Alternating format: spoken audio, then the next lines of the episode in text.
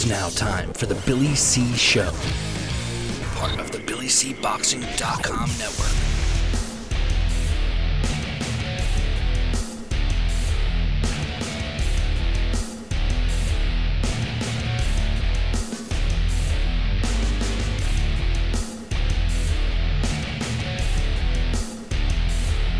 And we're coming to you live from the Billy C Studios in Lake George, New York. I'm Bill Calogero, and it's time for the Billy C Show. Good morning, good day, good evening, whenever you're watching, whenever you're listening. I hope you're doing okay.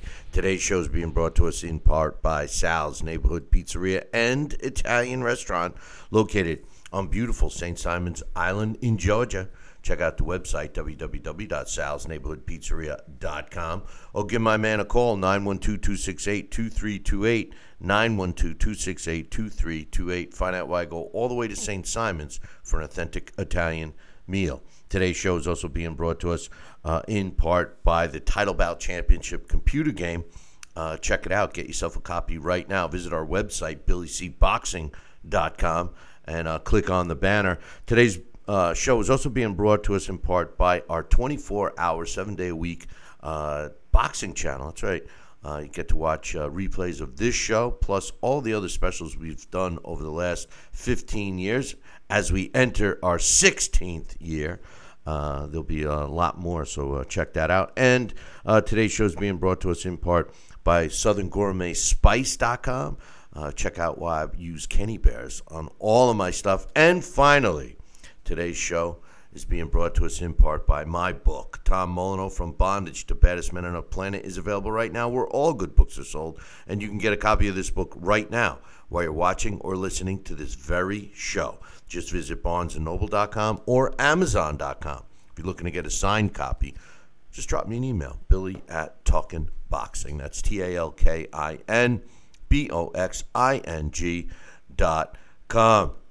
Uh, as I said in the beginning of the show, just a couple seconds ago, we are entering our 16th year uh, doing this show. Uh, I'm real excited about that. I know uh, we uh, just took a couple of weeks off for the holidays. I hope everybody had uh, a great holiday season. And it's time to get back to business here, and my business is boxing. So we're going to be talking about boxing. I got my man Sal Sanicola joining us a little bit, Dax Khan, Alex Papali, uh, Emily Harney. Uh, everybody is uh, chomping at the bit to uh, kick off the 16th year uh, of this show. And uh, as usual, we hope to improve as we go along. And if you haven't checked out the the channel, the Billy C Boxing channel, you can watch it um, through all the major streaming services. Roku is the one I recommend, and it's uh, under Ginico USA. They have a great channel lineup. Uh, but uh, you'll find us there. It's 24 hours a day, seven days a week uh, of uh, of our stuff, and some of the stuff that uh, is on there. My favorites are the the boxing revisited shows that Sal and I did, as well as some older stuff. 16 years is a long time, and some of the specials that we've done uh, over the years, you could see much uh, younger versions of uh, myself and, and Alex and Dax. Uh, so uh, make sure you check it out. E- even some stuff in the beginning uh, when the technologies weren't the same, the video and broadcast technologies. I know there was a show we did up in Canada, Johnny Blaze Robbins and myself. We had no no video that we could actually broadcast at the time, uh, so we had to go back and take uh, the video and take out uh, stills of the video and, and match it to our audio, which uh, was pretty interesting. It was a couple of great cards up there in Canada. So uh, uh, check it out. The the programming does get changed. So if you find yourself, you know, tuning in the same day, same time type of a thing, and you're watching the same thing over and over, try a different time. Uh, or go to the, the, you can actually, on the channel, there's a spot where you can go previously in- during that day and pick other time slots uh, that had broadcast the show, a DVR of sorts, I guess. But uh, anyway, I want to uh, talk about a couple of fights that ended uh, 2019. Uh, first and foremost, Daniel Jacobs. Um, he took care of business against Julio Cesar Chavez Jr. Um, you know, this was uh, this was kind of a, a, strange fight for me to watch. Uh, Daniel Jacobs, first of all, I applaud him for getting rid of uh, his trainer uh, for so many years. That was just took him as far as he could. Uh, Andre Rozier, as you guys have heard me say uh, many times in the past, I, I think is a terrible trainer. honestly, he, he he is nothing against him personally, but um, but he did take Daniel Jacobs to a world title. Um, but Danny Jacobs looked so much better uh, in his fight against Chavez Jr. Now Chavez, on the other hand, looked really good in the beginning of that fight. When I started watching that fight, I was saying, "Wow, you know, maybe maybe Chavez has finally." Uh, you know, uh, ser- made realized that his career was serious, and then it was the same old thing with Chavez. First, it kicked off prior to the fight. He was uh, almost five pounds overweight. Uh, so the uh, uh super middleweight fight became a light heavyweight fight. Uh, he did uh, look like a monster in there. Um, and then he ended up quitting. you know, quit on his stool. No more, no more. it got really crazy in that fight. people throwing stuff uh, watching the uh, broadcast. They had to protect themselves. It, got ugly, man. It got ugly. And, and Daniel Jacobs was really cool about how he handled it. And he was right. He was saying, uh, you know, basically, Chavez stole his moment from him by being a quitter.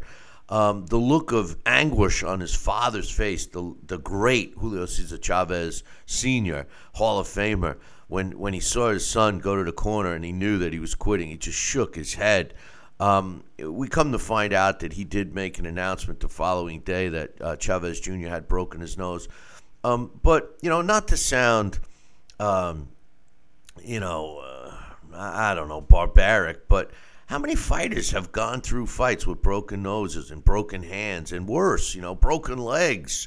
You know, I, I mean, it's what they sign up for. You know, um, I, he quit. He quit in the corner. This has to be the last uh, shot. I hope we never see Chavez again. Uh, he's a disgrace to the sport of boxing, in my opinion. Uh, never uh, uh, lived up to the expectations.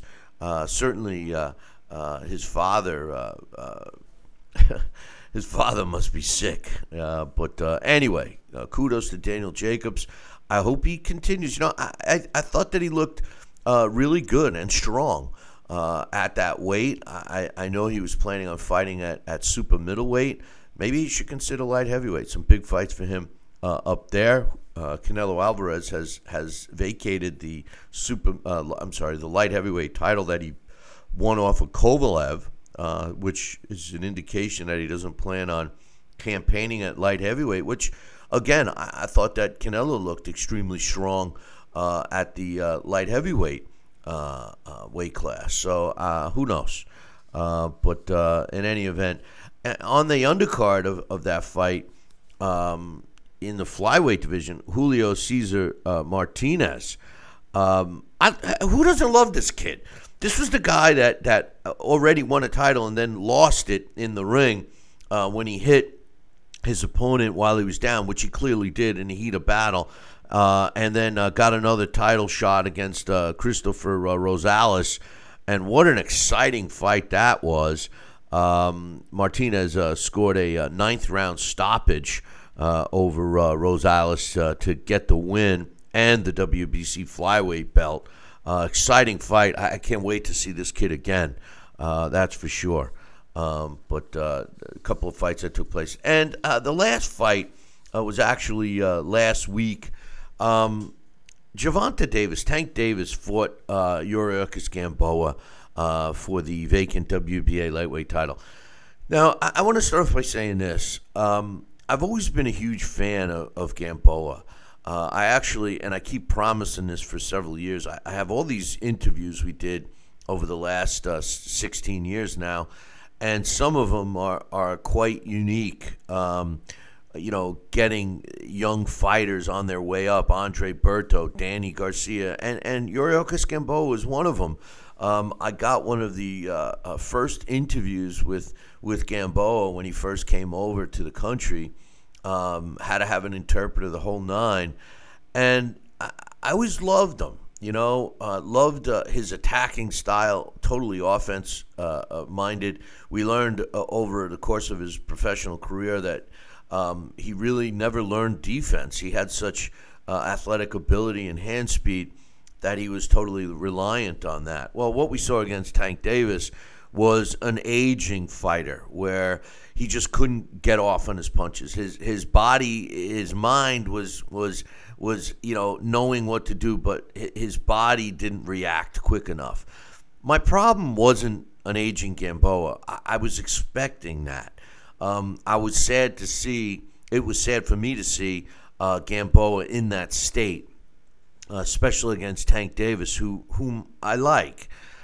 But to be honest with you, Tank Davis should have stopped Gamboa. Should have made quick work of Gamboa um, you know, when he's shooting off his mouth saying that, you know, he's the best lightweight, when, when you got guys like, you know, Vasily Lomachenko around the corner. I, I, tell you the truth, uh, that particular fight proved to me that uh, Gervonta Davis does not have a chance in hell uh, against uh, Lomachenko. No chance.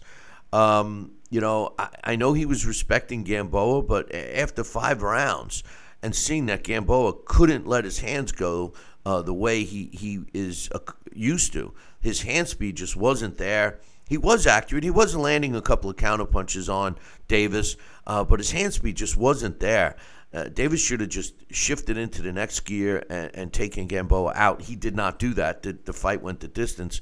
Uh, it was a one-sided decision, uh, but but still, um, you know, it, it, actually didn't go to distance uh, re-stopped the fight uh, with a, a, minute and 17 seconds in the last round uh, to give uh, uh, Davis the, the, the stoppage.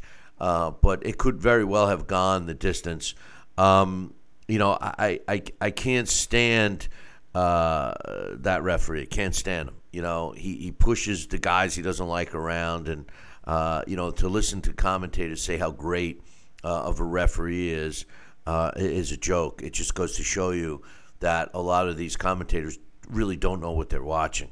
Uh, also on that card, uh, Jean Pascal uh, improved to 35 wins, six losses, and a draw when he uh, uh, won a split decision over uh, Badou Jack. I thought Jack won the fight. I thought it was a close fight. I thought that Badou Jack landed the more solid punches. Pascal is just a wild fighter. Um, you know, he was the guy that was supposed to win the fight, and, and he won. Uh, uh, you know, I don't think he won the fight. I, I, think that fight should have been a draw, or I, I gave the edge to, to Jack, but uh, that was me.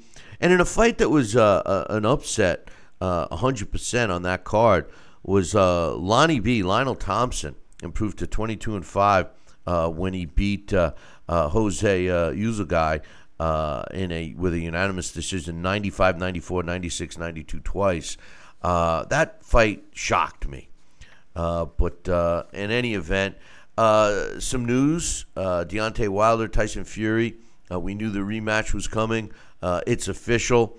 it is set to take place on February 22nd at the MGM in Las Vegas. Uh, so uh, I'm definitely uh, looking forward to that, and and it brings me to a, a, lot of questions. You know, um, is Deontay Wilder uh, going to, uh, uh, you know, come out and, and take care of business quicker.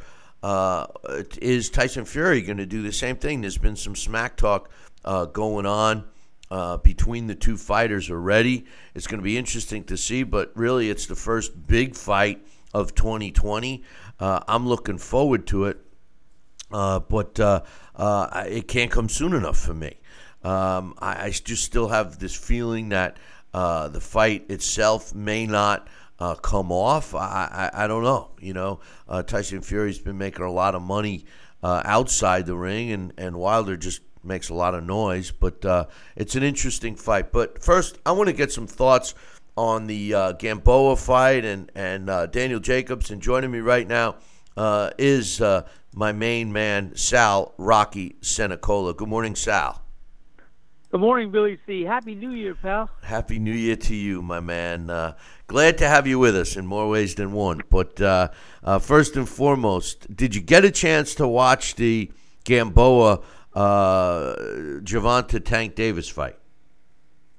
Yes, I did, but I will tell you, I didn't see the complete round by round. I saw the highlights of several rounds. I just couldn't bring up. I I couldn't access it. it, it every time I did, it continually said uh, um, no longer available for viewing, something like that. Well, So, you, you probably I- saw I you, you you probably saw the best parts of it. Uh, what I was saying earlier was that Gamboa just he was an aged fighter, and and you know his reflexes were not reacting to what his mind was telling him. But to tell you the truth, Sal, I, thought maybe Tank Davis should have taken him out in that fight a lot sooner. Yeah, I thought I really thought that you know I thought Tank would have probably taken him out before the fifth, sixth round, but uh, he looked like he could have any time really. But I guess he put in some work and and uh, it was it was inevitable. I knew Tank was going to beat the guy. Let me ask you. of when he dropped the hammer. Let me ask you this: Does Davis have a chance with Lomachenko? I don't want to even really say it right now. I think I think it, it's it's a definitely a fighter's chance, of of course, but uh, there's still some unknown entities. But I don't think he's going to get past Lomachenko. I No. really don't. No. First of all, Lomachenko's a full lightweight now, and uh, and uh, you know I think I think he's just Lomachenko's just one of the best. Uh, you know, I think Tank is, is very good. I think he's going to mature and get better and better. But I, I think Lomachenko is probably going to beat him. Did you get a chance to see the Daniel Jacobs Chavez Jr. fight?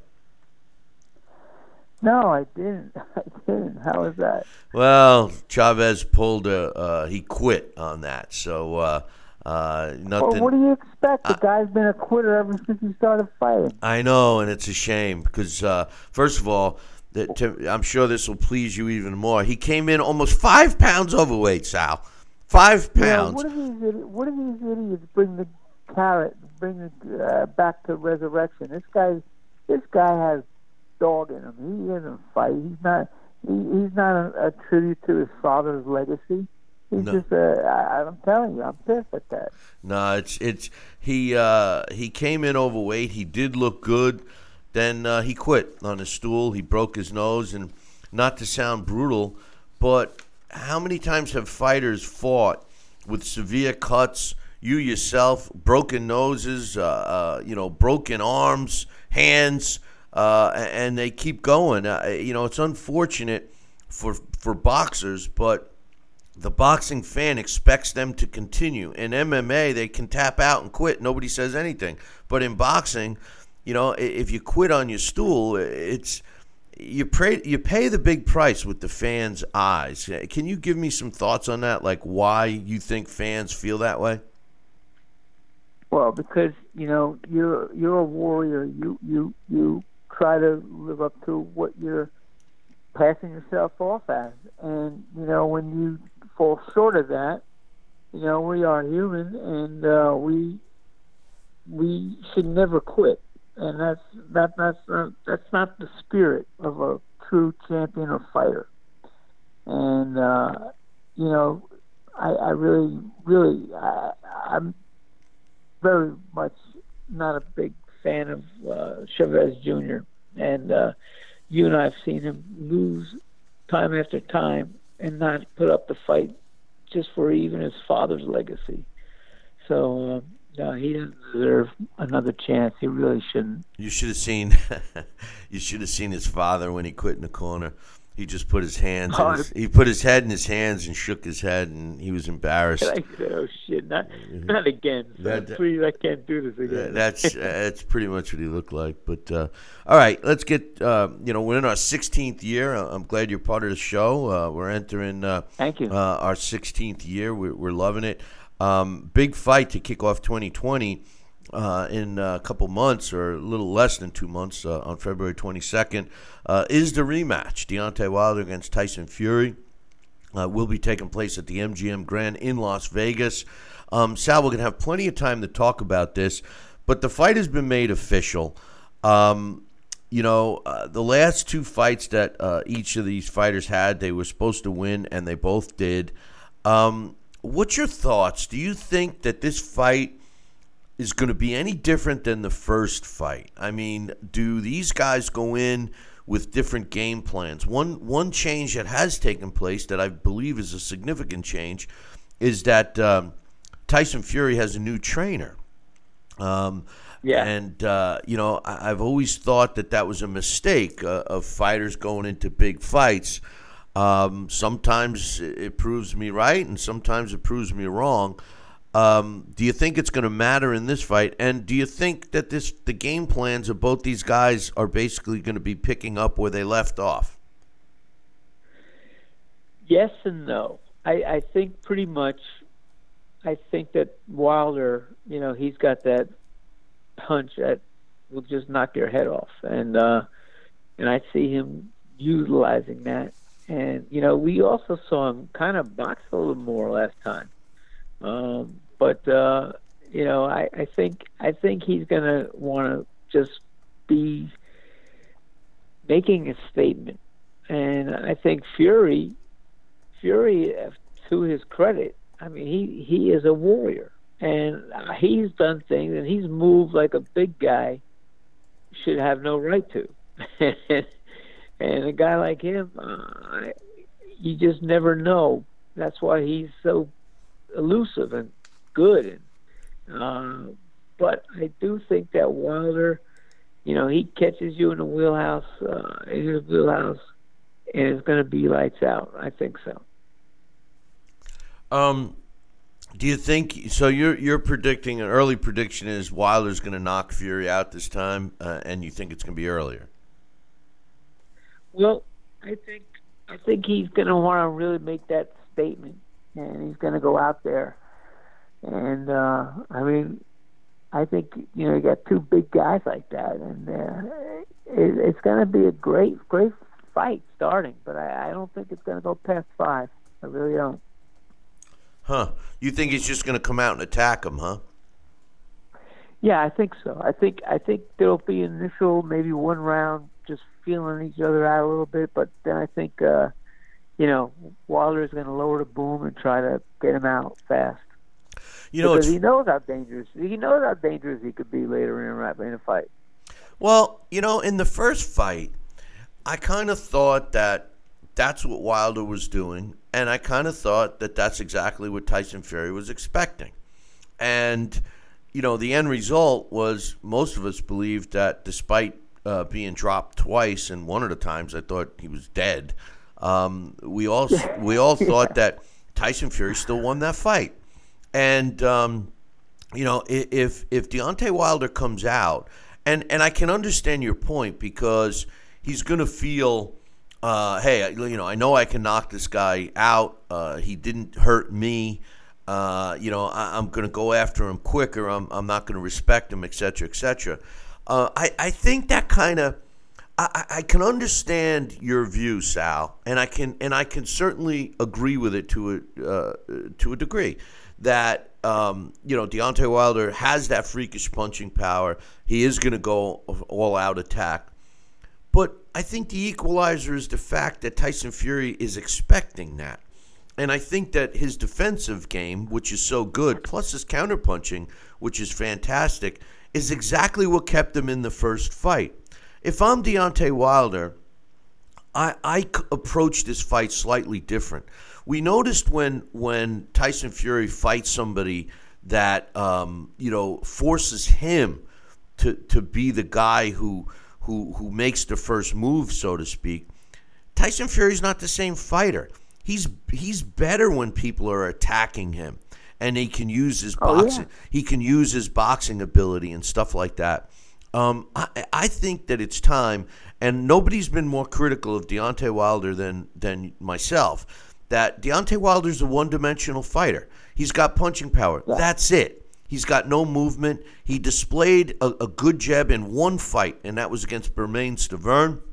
I think that if Deontay Wilder truly wants to win this fight and win it convincingly with a knockout, I think what he needs to do is he needs to to fight a, a more traditional boxing uh, match. Uh, uh, uh, take it, you know, approach the fight as a boxing match, not a seek and destroy.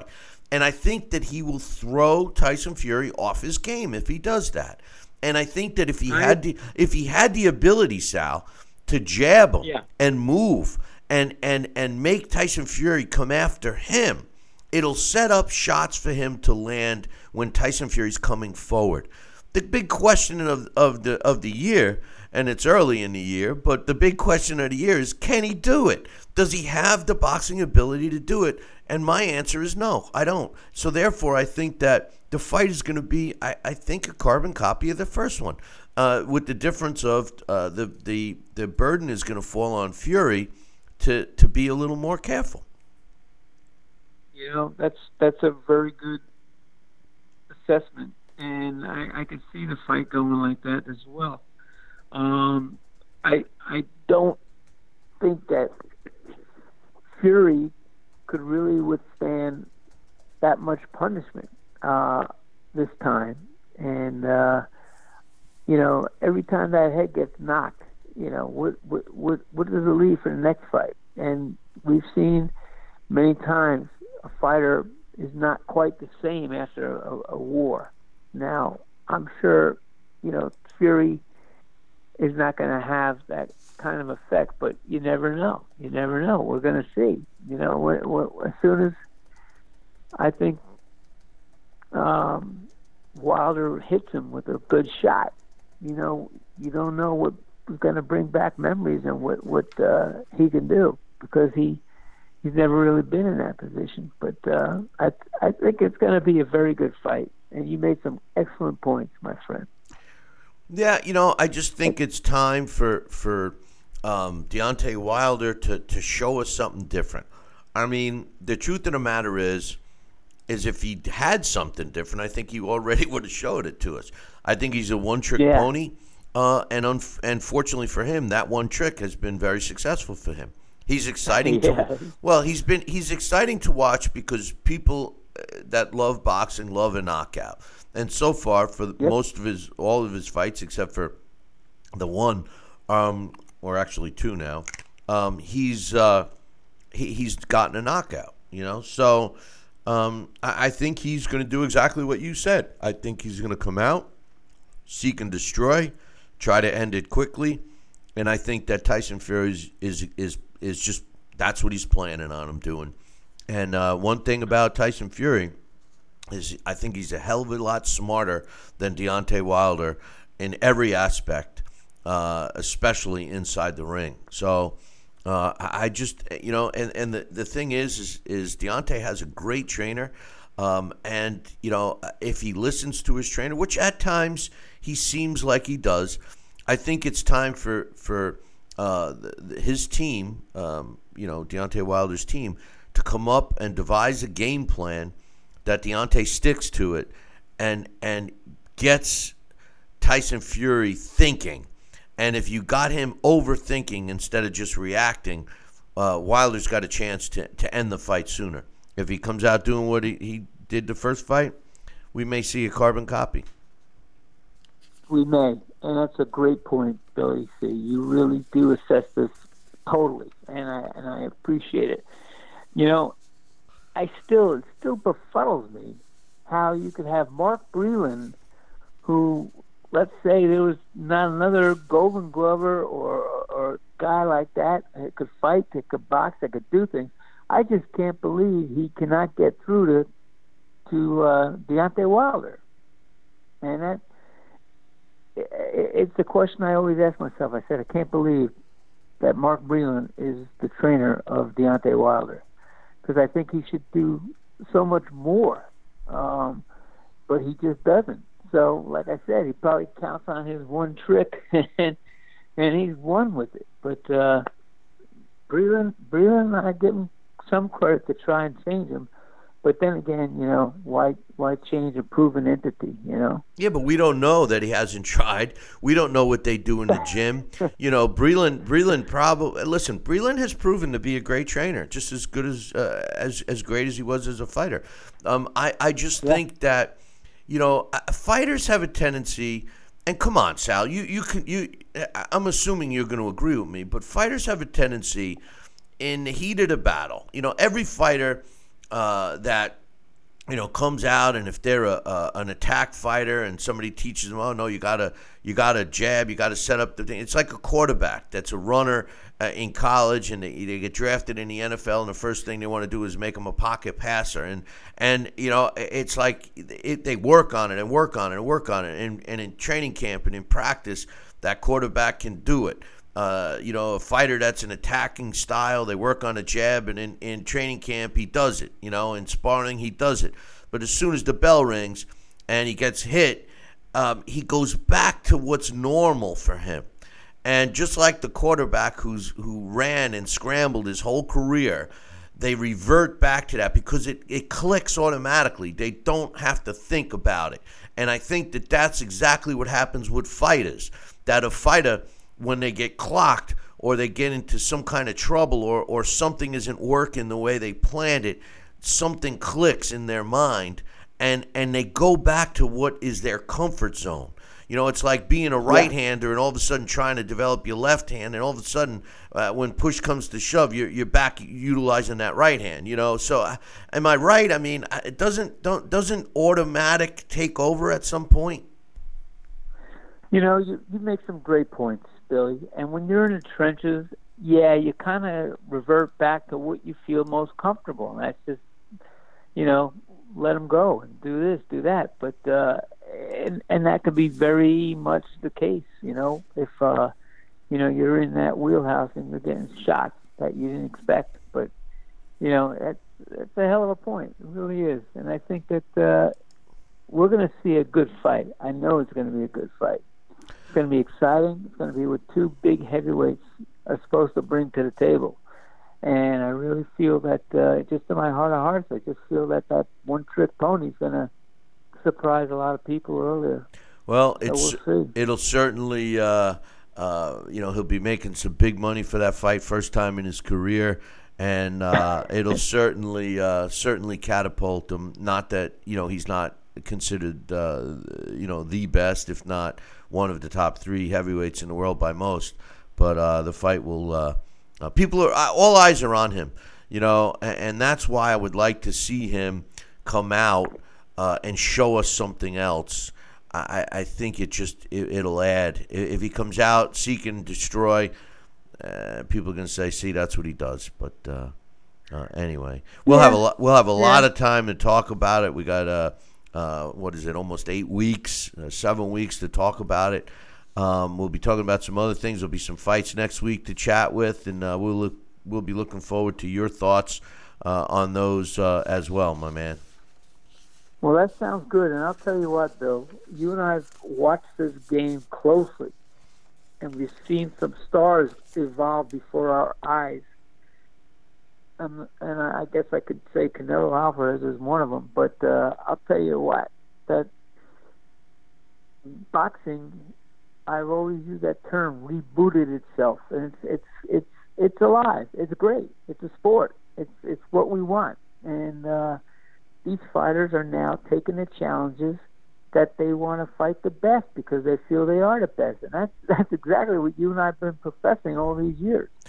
So I'm very happy about that. And as long as the fighter has that spirit, we're going to see some great wars for 2020. I'm I'm with you. And speaking of being with you, we got to uh, coordinate uh, doing something live from your place uh, soon, maybe over the next couple of months. So uh, we'll uh, we'll put that in play, and uh, we'll talk to you next week, brother.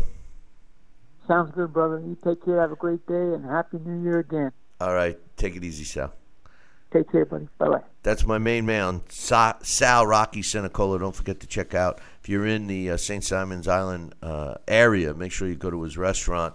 Uh, all the information can be found uh, at uh, Sal's uh, Italian Restaurant and Pizzeria.com. Um, or you could just click the banner up on BillyCBoxing.com. Speaking of great stuff, I, you know, you guys hear me talk about uh, Kenny Bears, uh, SouthernGourmetSpice.com. Uh, check it out. Uh, Kenny Bears makes this barbecue rub that's uh, really great. As a matter of fact, uh, I'm addicted to the stuff. I put it on everything: pizza, burgers, chicken, the whole nine. Uh, it was it was designed as a rub for you know slow cooking and stuff. But Kenny, my man Kenny, my man, it's a real person, by the way. He keeps promising me he's going to take me fishing, but uh, uh, I, I, don't know. You know, he's so busy coming up with new stuff, like uh, his Cajun uh, spice and also his seasoned salt spice, which is up on the screen right now. Check it out, man. Get yourself a, a bottle of this or the original Kenny Bears barbecue rub. visit southerngourmetspice.com and find out what all the hubbub is about. It's some great stuff, man. And I, I, t- I kid you not. And and you could reach out to him yourself. Uh, go to their website and and uh, drop him a comment and ask him how pathetic I am when I'm running out of this stuff and I got to order more myself. You know, I, it's like uh, it's like I'm a I'm a Kenny Bears addict. Uh, I can't. Uh, uh, I can't go on without the stuff. So uh, check it out. Order yourself a bottle. Let me know what you think. I know you're going to love it. Uh, visit southerngourmetspice.com. Listen, I'm going to take a short break, and when we come back, we'll have uh, my man uh, Dax Khan join us. So uh, don't go nowhere. Billy C will be right back. Check out BillyCBoxing.com now or feel the wrath of the mighty mustache. Oh, that hurts. Why are you doing that to my face? I hate you. I hate you. That's BillyCBoxing.com. Consider this your warning. Now back to Billy C. Interact with the show at BillyCBoxing.com.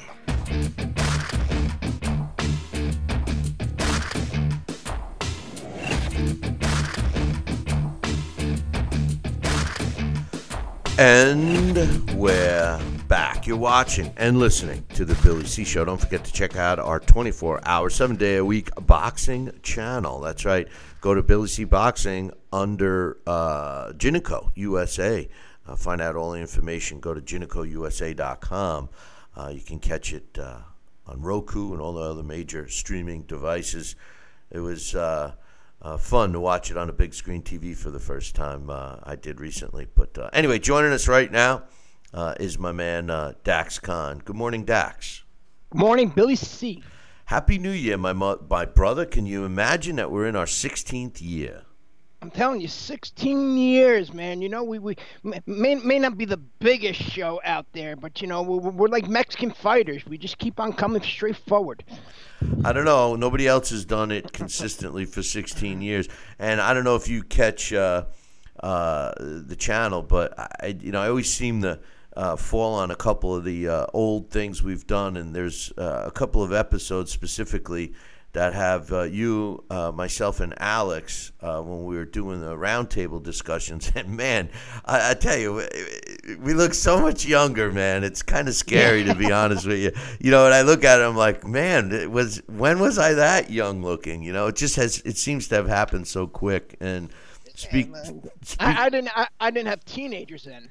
yeah, that's what happens. I know. I'll wait till you become a grandparent. But uh, speaking of uh, aging, um, I was talking earlier. Gamboa aged uh, really in his last couple of fights, but against Davis uh, uh, last week, he, he clearly was an aged fighter.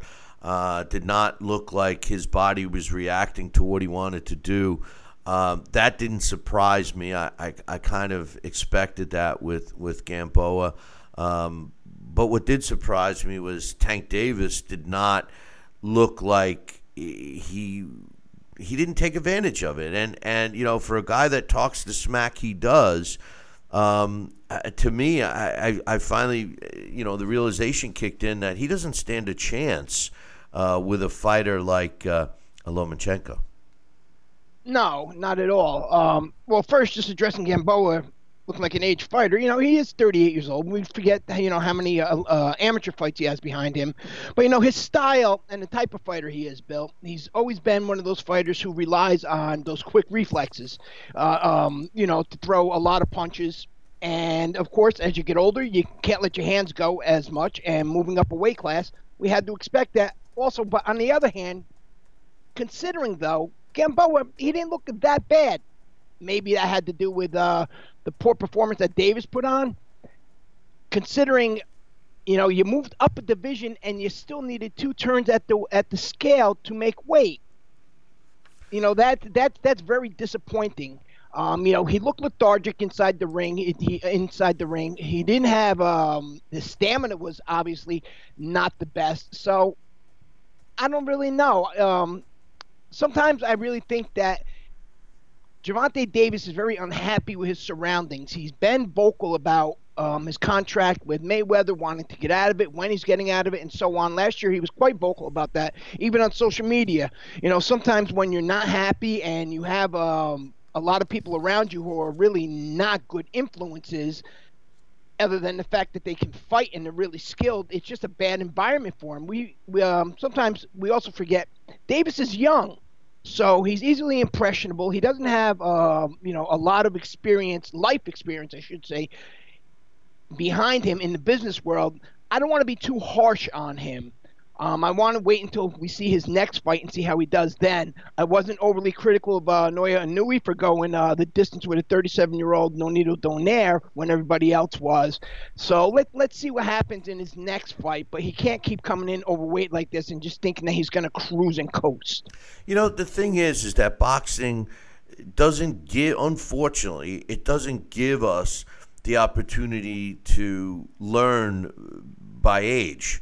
You know, so you know you're supposed to surround yourself, and, and today's fighter knows a lot more from from the historical aspect of uh, fighters of years gone past that have have been taken advantage of.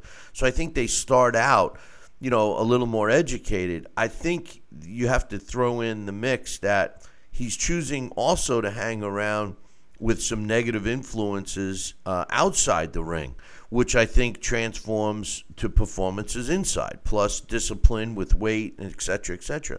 Um, you know, it's a short-lived career, uh, the sport of boxing. Even even today, when fighters fight longer, and you know, Davis is is is in the middle right now. I mean, he's at his prime, and you know, he's supposed to take a guy like Gamboa, and it's a, it's a great-looking fighter on his resume, but he's supposed to do what he needs to do. You know, take care of Gamboa. I agree with you that Gamboa looked good with his counterpunching, but he had a, a fraction of his hand speed. You know, if if I, I just couldn't help but but you know match in my head Davis against Lomachenko, and the guy doesn't stand a chance. I wouldn't have said that six months ago. I had confidence that that Davis would give him a fight. I don't think so at this point. No, I, I, I agree um, especially with the part, you know, in boxing, unfortunately, you don't really get to learn on the job, and it is a, uh, a short career. It's only been the last maybe decade, I guess, you know, uh, to be a little generous, that, you know, guys can go in there into their 40s and fight. And a lot of that has to do with how. Um, how rarely guys fight nowadays. You know, they're fighting once a year, and not always against you know the very best, and that allows a uh, a guy to a fighter to um, drag out his career a little bit longer. But you know, at these lower weights, especially, you really don't get that chance. You know, we see that at you know the upper weight at the upper weights. We don't see it in the lower weights. So Davis is going to have to uh, really uh, buckle down, make some changes, and do what he's got to do. Especially because you know he's gonna the first thing he's gonna have to do, Bill. He's gonna have to forget about the fact that Gamboa went almost a full 12 rounds. He's gonna have to somehow make the fans forget that Gamboa went almost a full 12 rounds after 10 of them he had uh, the bad Achilles heel, the bad uh, the tendon. You know, that's what fans are always going to think of. You know, gee, uh, 10 rounds with a bad tendon, a 38 year old fighter, and you couldn't get him out of there? Yeah, I I I, I understand. You know, boxing's a business, Bill. You know, we, we state that the fighters like to state that it's a business, and when something like that happens, it hurts your marketability. Speaking of uh, marketability, Jarrett Hurd uh, is returning to the ring um, and, and, he's going to be on the uh, uh, Mikey Garcia um, uh, Reddit card. I, am shocked at this, and not that he's coming back, but I'm shocked that he's fighting at the 154 pound weight class again.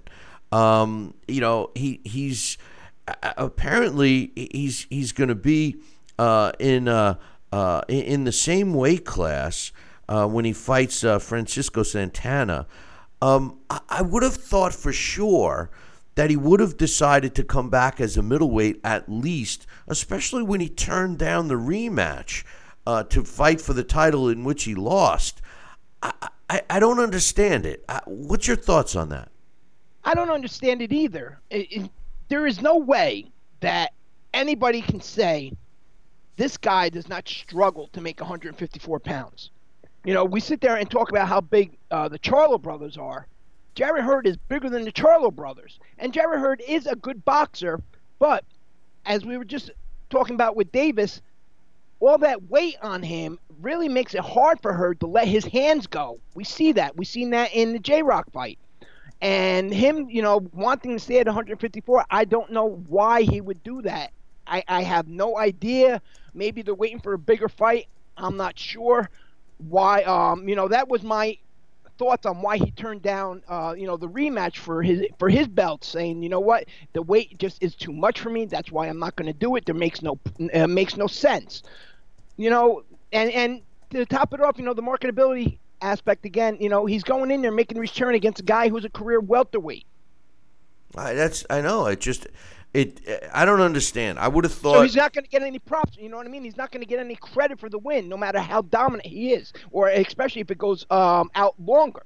It just it it's it screams that he didn't want to fight the guy. Style makes fights. I, I thought maybe it was something to do with making weight, but um, you know he didn't. I, I would have thought I th- would have thought for sure he would have wanted to rematch with Julian Williams. I, I, just it shocks me. It shocked Yeah. me. You know. Styles styles make fights, Bill. But you know what? This is boxing. You're on that world class level. You can't sit there and say I'm not going to fight a guy because I don't like the style. I know. No, you're right. You're right. Hundred percent.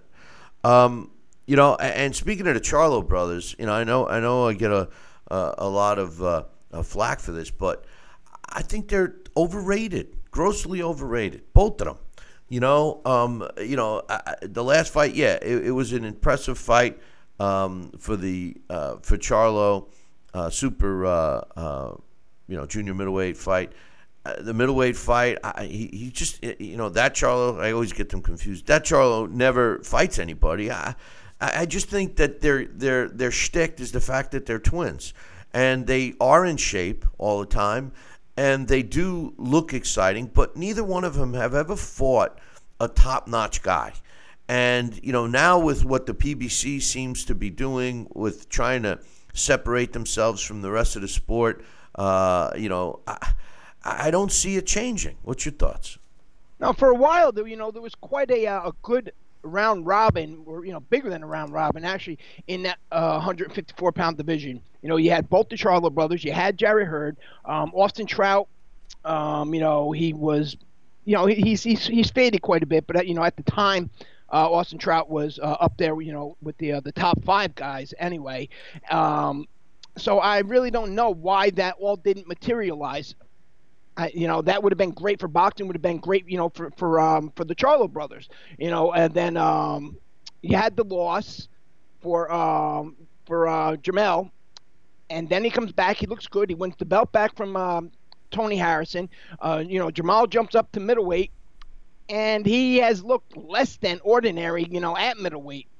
So um, you know, you're right. I don't, you know, I hate to be that uh, critical, but yeah, you're right. Um, you know, their whole thing is that um, they're twins. Matter of fact, even if they, you know, if they weren't twins, just the fact that they're brothers, it would not have sold so much as they. You know what I mean? They wouldn't have been able to live off of that as much as they have so far. Let me, let me tell you, the, the Tony Harrison fight was exciting because he was losing that fight. He was getting it was a boxing lesson that Tony Harrison was displaying. His counterpunching, his accuracy was was was doing him doing justice for for Harrison. Uh, but then he got caught, and you know that's the nature of the business. I, I wouldn't be surprised if we see a third fight. I, I really wouldn't. It's exciting enough, and it and it justifies it. You know, but. Uh, but you know he was able to get that opponent uh, to draw that kind of a fight out of him, whereas his brother has not. His brother has talked smack. I, I can't. I, the image that's in my mind is, is the the uh, altercation to a degree they had with Daniel Jacobs in, in, in at Madison Square Garden. I think it was Madison Square Garden or Barclays Center. Um, and you know he's like talking smack, and, and all of a sudden Daniel Jacobs stops as he was walking by and goes to him, and, and he looked like he looked like that bully that finally somebody stands up to, and he just shut up, you know. And uh, um, you know that's the kind of fight that he needs to do if he wants to act like that and walk around with the bling, bling, bling, and and pound his chest and and all of that. At some point, you got to put it up, man. Otherwise, just shut up. This this is true. You know the the um the Jacobs incident that was a little bit more than just um boxing. You know the, they were really talking Danny Jacobs down. And, you know, Danny Jacobs just happened to be walking by and catch a little bit of what they were saying in his ear, already knowing what they had been saying online and in interviews. And he called them out on it. And Danny Jacobs that night, if you go and watch it, he had a little bit of street in him, you know. So I don't think you know the uh, the Charlo brothers were you know ready for Danny Jacobs to step up on him like that. You know, look at their faces; they were shocked. I know, I know. Um, you know, at uh, 100 again, you know, we speak about 154 pounds. You know, Jermell Charlo, you know, 154 pounds is not the right division for him. And as far as the Harrison, I, Tony Harrison was supposed to be a showcase. Tony Harrison wasn't supposed to win that first fight, and he certainly wasn't supposed to do as well as he did in the second fight. Yeah, but he he showed that this he had a much superior skill set. And speaking of which, we mentioned Daniel Jacobs. You know, uh, Daniel Jacobs, that whole Chavez Jr. fight, uh, yeah, Chavez looked good. You and I talked about that uh, off air. He looked good um, at five pounds overweight, uh, and then he pulled his, his, you know, quitting. But I think Daniel Jacobs has catapulted himself uh, in, in, you know, that, that pound for pound category. I, I think he's shown us that. Um, I, and I'm looking forward to seeing him again. He finally shed uh, Andre Rozier as a trainer. I think it's going to help him immensely. Uh, he's a, a team oriented guy. You know, he, he focuses, and I love seeing him in the corner when he's listening intently uh, to his trainer. He goes and does what the trainer says. Uh, he's seemingly getting better and better. And I, I can't wait to see him again. I, I think he's got a lot of opportunities in front of him. And I think one of the smartest things he did was hook up with Hearn. I'm sorry. With uh, I missed Ed, the last sentence. Eddie Hearns. I, oh, I think oh. it was one of the smartest things that he hooked up with Hearns. Oh yeah, absolutely. Uh, the first thing that happened was he gets himself a title shot. Right. Uh, right. Now, but um, Jacobs, you know, I really believe if you go back to the Golovkin fight for the example that again with weight he was having a hard time making that 160 pounds you know he wouldn't have came in as a, as a heavyweight I mean, as a light heavyweight on the night that uh, they, they fought. So now at 168 pounds, he doesn't have to cut as much weight. Let's see what happens. You know, Jacobs, his style has changed a little bit in the last, you know, four or five fights.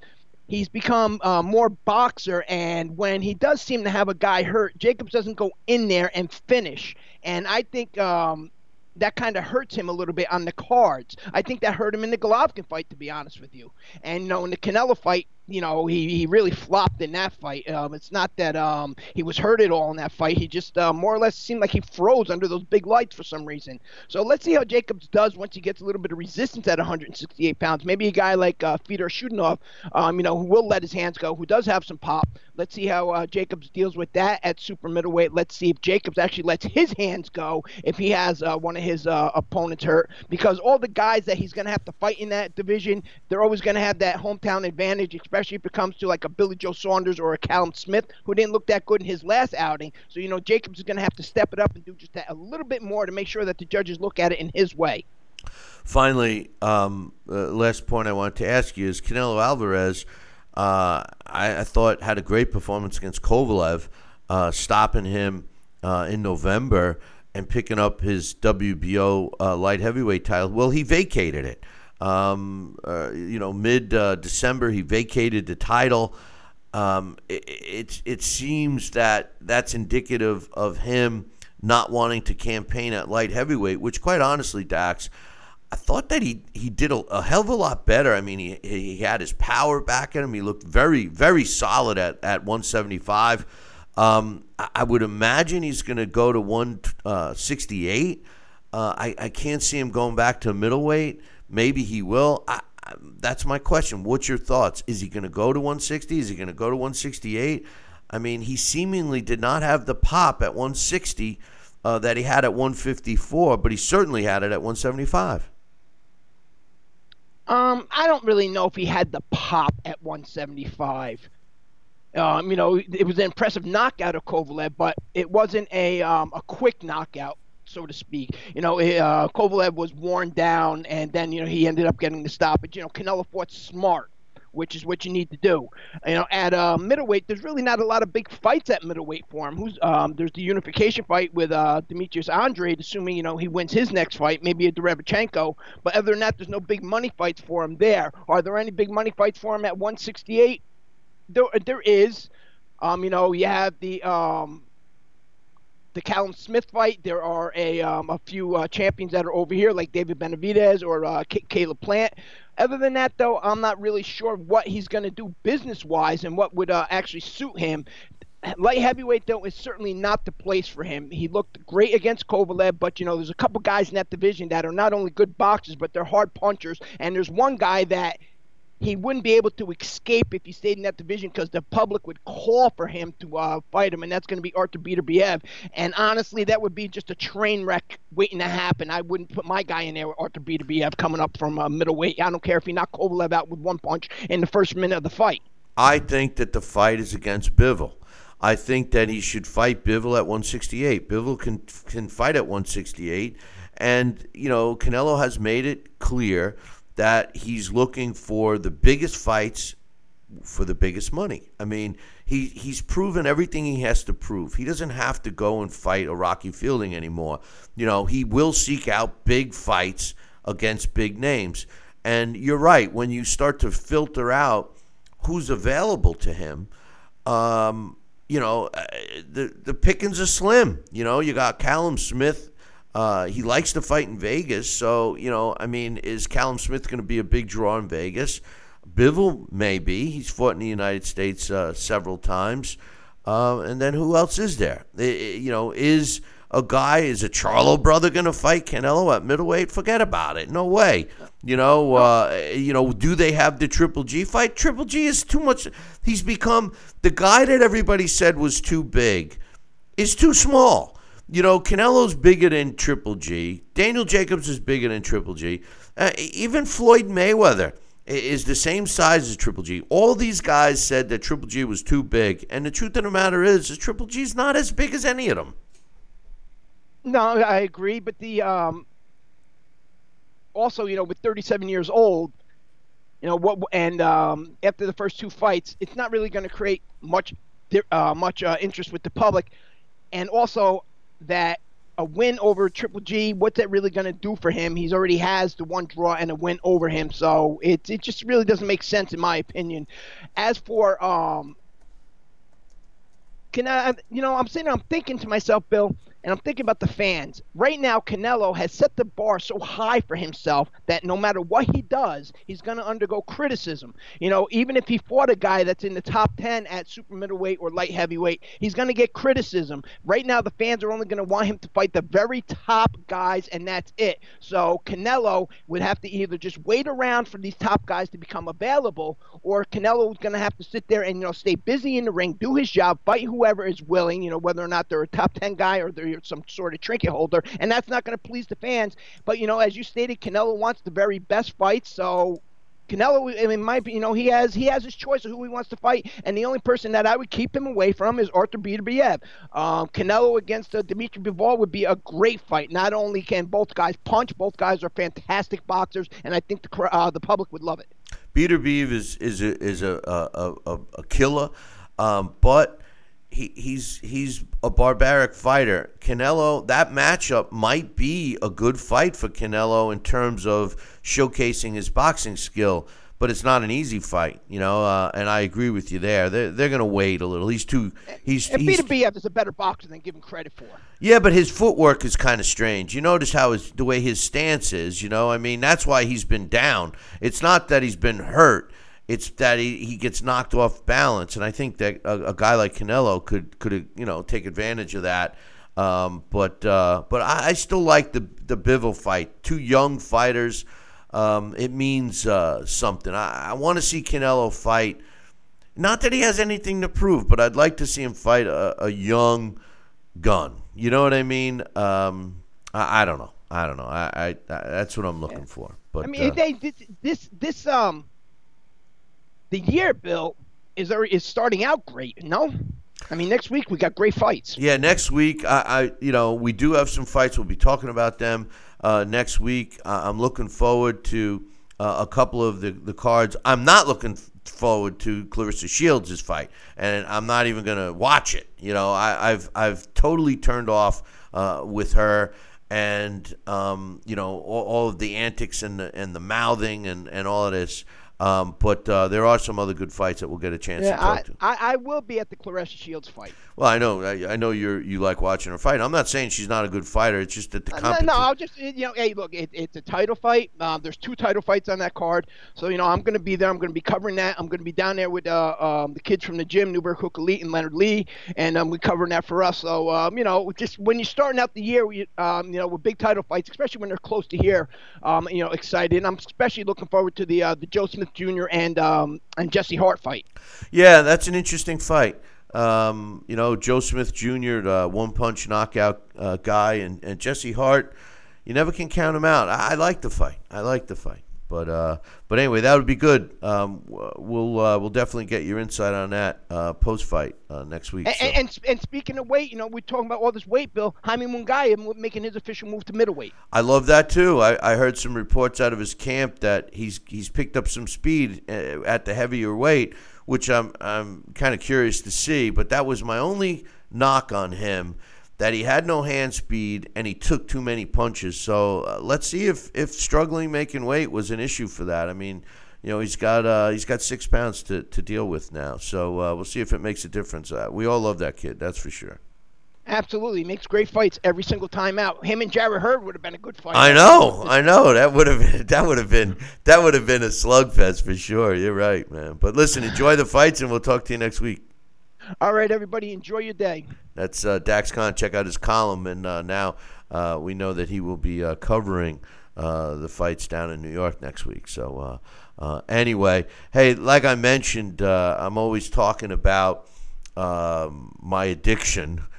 No, not to anything illegal. I'm talking about to, to gourmet spices, Kenny Bear's barbecue rub. Well, now he's got a couple of new products out and uh, um, the Cajun. I, I just, you know, he was telling me, he was teasing me that uh, that he was going to be getting them and stuff, and uh, you know, I, I, and then finally I, I got a sample. And I, you know I, I'm addicted to the stuff. You know the the Cajun, his seasoned salt is is uh, top notch, and of course the uh, barbecue rub uh, is the best. So uh, visit the website www.southerngourmetspice.com and uh, get yourself a bottle. Make sure you tell them Billy C sent you uh, because uh, it'll make a difference. I don't know. Maybe it'll, maybe you'll save some money. I don't know. I don't know. But uh, just tell them Billy C sent you. Joining me right now is my main man, Alex Papali. Good morning, Alex. Happy New Year. Good morning, Billy C. How are you? Happy New Year. I'm doing well. 16th, we're in our 16th year, and uh, this is our first show of 2020. 2020. You know, I was talking to somebody about that the other day. I don't know about you. I know uh, I'm, I'm significantly older than you, but 2020. I mean, it, you know, I'm still thinking like we're in the 80s, kind of. You know, we're 20 years into the new millennium. 20 years. You know, uh, it's kind of scary if if you ask me. I thought we were going to have flying cars by now. when listen when we when we were younger the year 2000 was supposed to be like the jetsons Yeah. you know i mean gee astro you know i I- you know uh uh we don't Where's Where's my robot housekeeper? I, I, about a ro- Roomba. you, you, you'll take you'll take any housekeeper at this point. Come on. but uh, anyway, we're talking about some uh, uh, issues here. A couple of fights that uh, will be taking place, and one I wanted to get your thoughts on. I, I know it's early, but it's a significant fight uh, of the first quarter of of 2020, and of course, it's the heavyweight rematch between Deontay Wilder and Tyson Fury. Um, it is official. We, we knew it was, but they finally have a locale now. It's going to be at your favorite place in Las Vegas, MGM Grand. Um, and um, it, it's going to be at the, the Garden Arena, which uh, uh, was where uh, Canelo's last fight was. And, uh, you know, I, I, you know, I, I, I feel the same way about this fight that I have been since I knew it was going to take place. I, I, I know what I would like to see from Tyson Fury, and I think it's a better chance for him to win the fight. Um, I, I know that he feels confident that he can knock out uh, Tyson Fury, and and I, and I know that he can. But if he comes after Tyson Fury with more of a fury, if you will, uh, and go for that knockout quicker, I think that's exactly what Tyson Fury is preparing for. And I think that that's his strength. I, I think that when fighters, and we saw it in Fury's last fight, when fighters make Tyson come to them, he kind of loses. That's his. That's his kryptonite. Uh, in, in, putting it in a term that you would love, you know, that's his kryptonite. And I, I think Deontay Wilder needs to fight a little smarter in the rematch, rather than go in for that seek and destroy attitude. I know you've been pretty set on picking Fury in the rematch, but what's your thoughts on on my comments?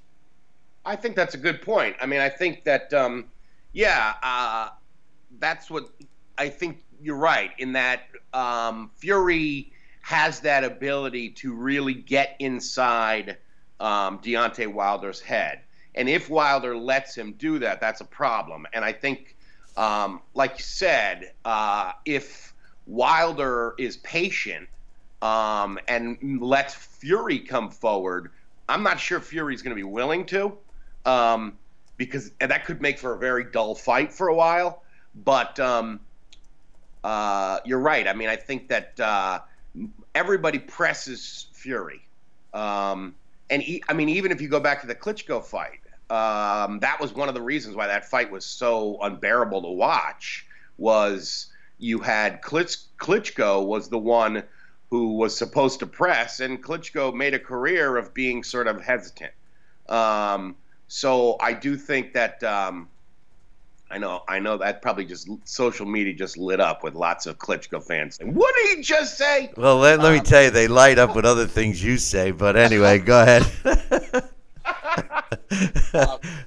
but that's another that's another website. But uh, go ahead.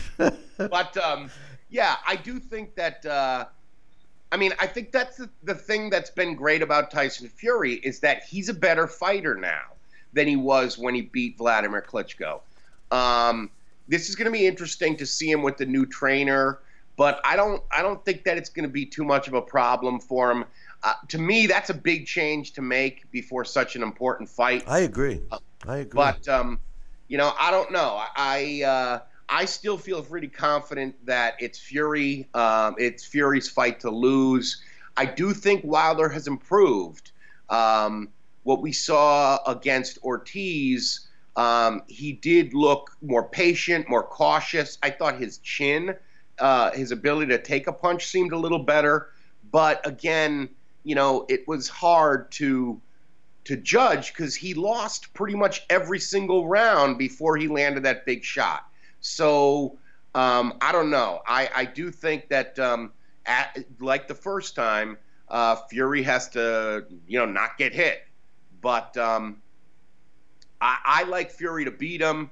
Um, I, I think, and I think when you think about it, for me, parts of why I like Fury to win are things. Yes, Fury got dropped, but look what happened when he got up. Um, Wilder came in to try to close the show, and he backed off because Fury caught him. Um, so that's the thing about it is I do think that um, that Fury is is much more skilled and just a, a clever, uh, discombobulating guy to fight. And I think that kind of stuff uh, is going to, you know, that's more important than power, I think, because power, yeah, if you get it to the target, it's great.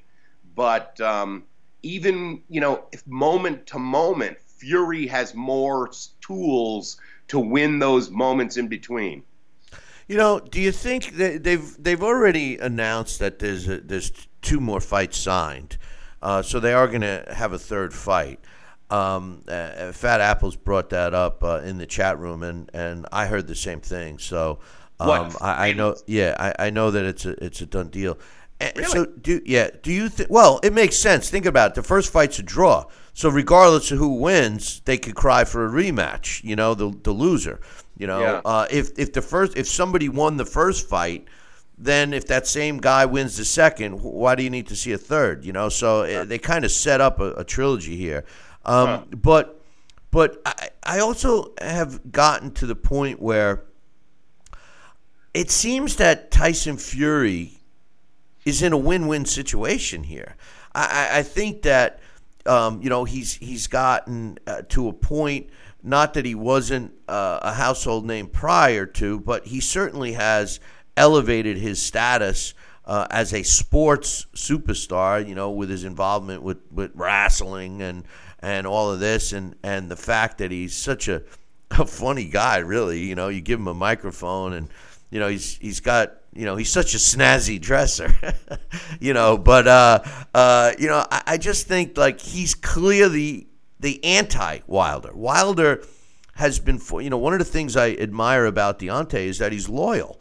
Um, you know, his team has screwed him. His team has prevented him from making, you know, uh, probably at least fifty million dollars more than he's got. Uh, and as a result of it, we we meet this version of Wilder that seems to rub most people the wrong way.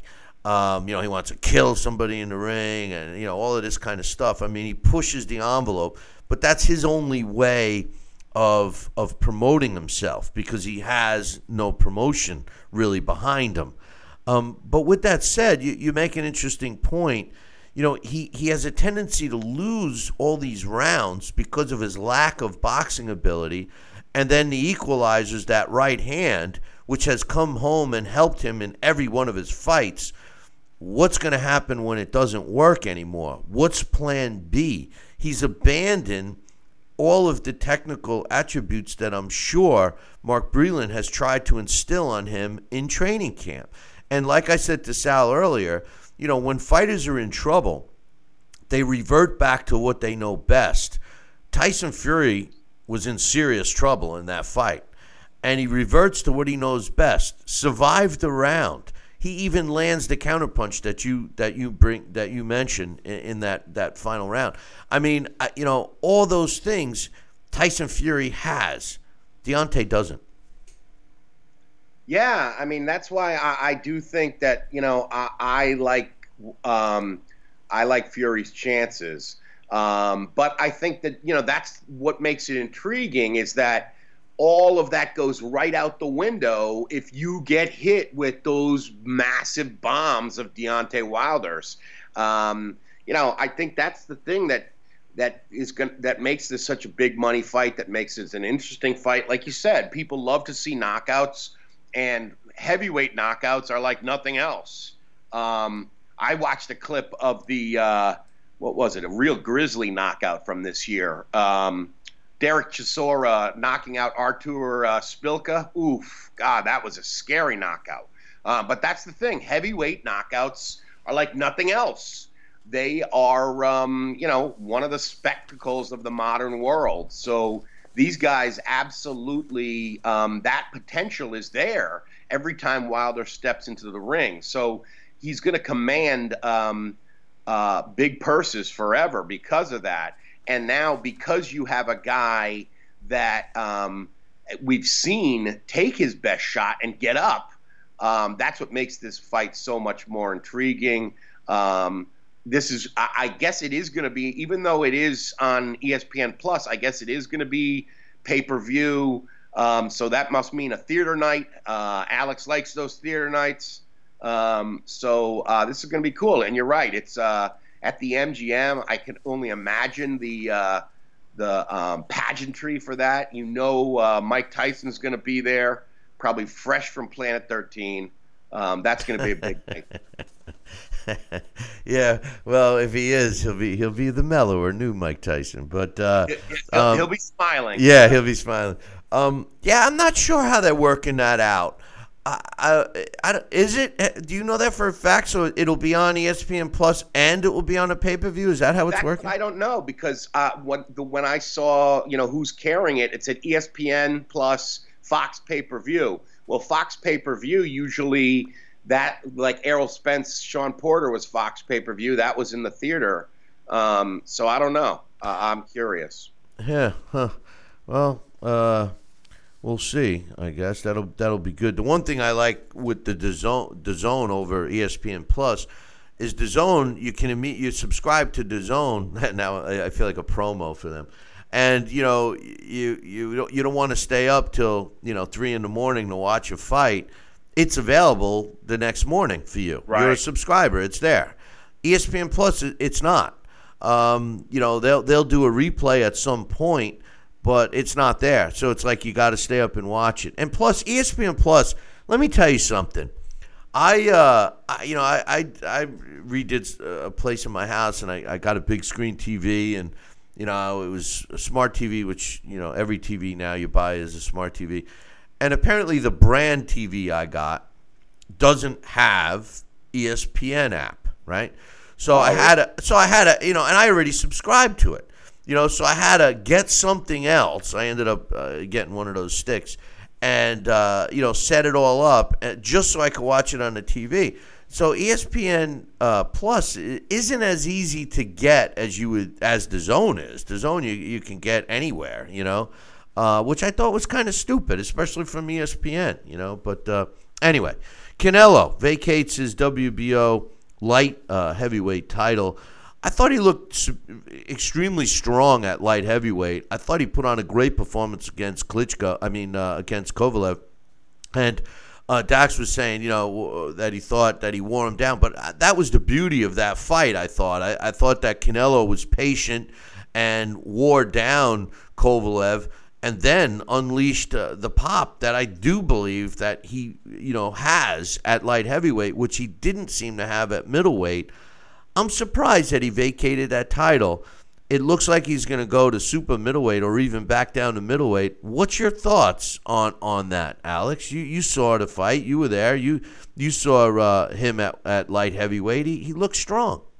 He did look strong, but I think um, I think his team was is aware that they that that was sort of a strike mission. Let's go to 175. Let's get a title. Let's get out of there um, because uh, I, I don't think you know he doesn't have that legitimate um, light heavyweight uh, size. Even though he does have it in terms of bulk, he doesn't have the length and the height of those guys. And we saw, I mean, uh, Kovalev um, was able to jab the hell out of him. Uh, I can only imagine what a younger, uh, less spent guy like a Bivol could do.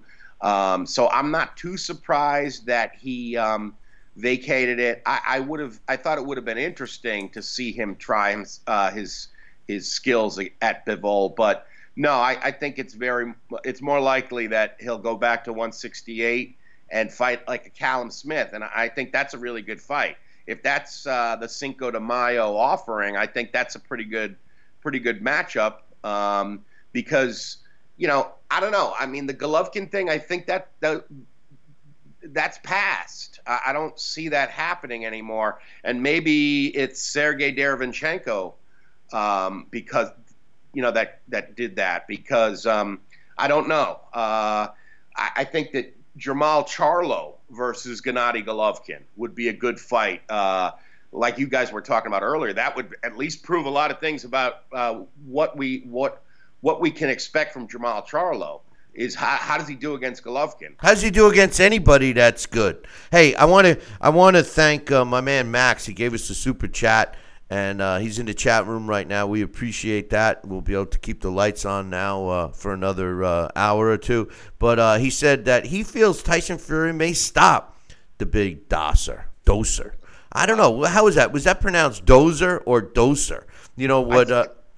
Uh, I think it's Dosser, Dosser. Okay, okay. like but like Toss, but Doss. Yeah, like Dosser. Um, Yeah. and that's uh, Tyson Fury. You know, thanks Max for, for that. But uh, um, you Oh, know, hey, I, I, I wonder if he Billy- could stop him though. Hey, Billy C. You know one thing. This is a, a little side note, but it, it is interesting. I think I think I might have gotten to uh, the bottom of where the whole Andre Ward, Dre Ward came from. Oh, Uh, really? watching the Patriots game with some friends last night, and noticed Joe Tessitore kept calling uh, Booger McFarland Boog. really? So I think, yeah, I think he might have been the one who t- changed it from Andre to Dre. Well, the first, you know, that could make sense because the first time he he referred to him as Dre, there was silence, like you know, like like like there was like, where, where's this Dre guy, you know? And then and then all of a sudden, you know, every other word was Dre, this Dre, like like just pointing out, hey, Andre, from now on, you're Dre. I imagine, I imagine it was very similar the first time he called him Boog. Yeah. well, hey, listen, that outcome couldn't have been any better for me. Uh, I absolutely despise the Patriots, and I, I can't wish anything but ill will on them. Uh, and that's only coming from a very disgruntled Jet fan. So, uh, um, but anyway, um, you know, just to just to uh, reiterate on Max's point, is, is something that that you've kind of said. You know, I, I, my one knock, and I've been a Tyson Fury fan uh, since I was turned on to him in the second pro fight. I, I've watched every single one of his fights, whether they were available or not. I would watch the replays on YouTube. But that's the one thing about Tyson Fury. If he had a little more punching power, yeah, I, I mean, Alex, if the guy had more punching power, he'd be unbeatable, really. I mean, um, you know, he doesn't even have to possess the Deontay Wilder punching power. But if he had a little more, you know, I, I just can't help but remember in Steve USS Cunningham getting him in trouble with uppercuts uh, that night. Uh, and, you know, obviously Deontay Wilder doesn't surprise me that, that he hurt him. But if Tyson Fury did have some more pop, um, I don't think we're we're we're even talking uh, about this fight. I, I think it would have ended in the, the first one. Yeah, I mean, and I'm sure he was wishing for a little more pop uh, himself against uh, Otto Wallin to get that fight over quicker. Um, yeah, uh, I think, but all these guys, you know, you, you go to war with the guy you have, you know. So um, I, I think that uh, I think it is possible that Fury could stop Wilder, you know, just in, in the sense that any heavyweight could stop any other heavyweight. Um, a guy like Fury, especially, is gonna would stop him maybe from tiring him out and frustrating him. We did see Wilder get arm weary uh, from missing a couple of times in the first fight, um, and, and those were usually in the rounds where he had him hurt. Um, so or, or had him down, and then when he got up, uh, Tyson was able to uh, tag him back and then make him miss. Uh, so I don't know. I mean, maybe that kind of a stoppage is not out of the question. Now, Uh, refresh like refresh sort of an exhaustion stoppage. refresh my memory.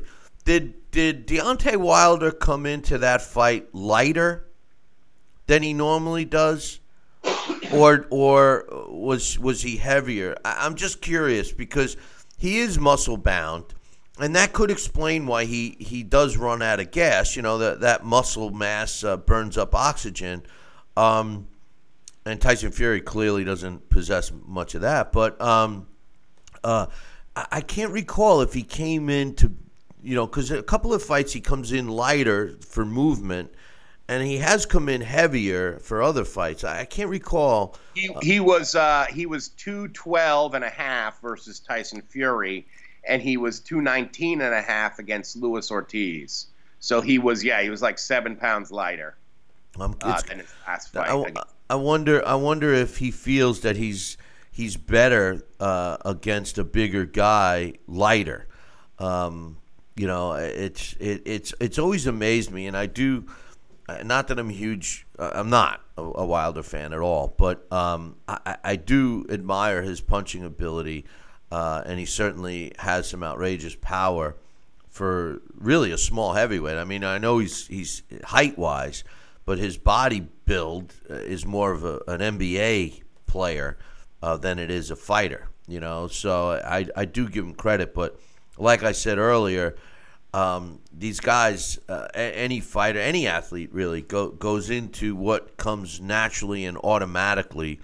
And for Deontay Wilder, that's I'm gonna go knock this guy out and I think that fights into Tyson Fury's game plan. The question is going to boil down to can Tyson keep him off him, uh, and that's going to dictate the fight or not. Yeah, definitely. Yeah, it looks like that that um, the first fight with Fury, um, That was uh, the third lightest he ever was in his career. His first pro fight, he was only two, 207. His second, he was 213. And then he wasn't down to 212 again until the Fury fight. Um, so, yeah, so that shows you just he, he took it very seriously and was in, you know, great shape. Um, his biggest fight, uh, or the most he weighed, it looks like, was against Eric Molina, 229. So you're right. I mean, he's got that sort of spindly form, whereas um, um, Joshua is more bulky um, of the uh, of those of the three uh, heavyweight champs. Well, Joshua came in lighter for his rematch with John Ruiz. I mean, with uh, Andy Ruiz, and um, you know he looked uh, he looked good, uh, but then again, Andy Ruiz didn't. Um, Yeah. But um, you know, I, you know that that whole thing. Listen, that whole fight, that potential fight. I mean, uh, you know, as much as I'm an AJ fan, I I lean towards Deontay Wilder because of the punching power. I certainly don't, and no disrespect to Andy Ruiz. You know, they made him out to be this power puncher when he really wasn't. He's a busy fighter, and he happened to have knocked out Anthony Joshua. Um, but I, I believe that uh, Deontay Wilder possesses uh, punching power that would totally destroy Anthony Joshua if he could get in. You know, then Tyson Fury shows that a skilled boxer with defensive ability uh, can control Deontay, but AJ doesn't have the defensive prowess that that uh, Tyson Fury has. You know, so eh, all those fights are interesting. They're all extremely interesting. The division is interesting. You know, Definitely, definitely. Know so. Um, Well, and the other thing, I mean, to me, I, I'm very excited that both that fight is already set and also um, uh, the Teofimo Lopez versus Vasily Lomachenko fight. That's supposedly set for April.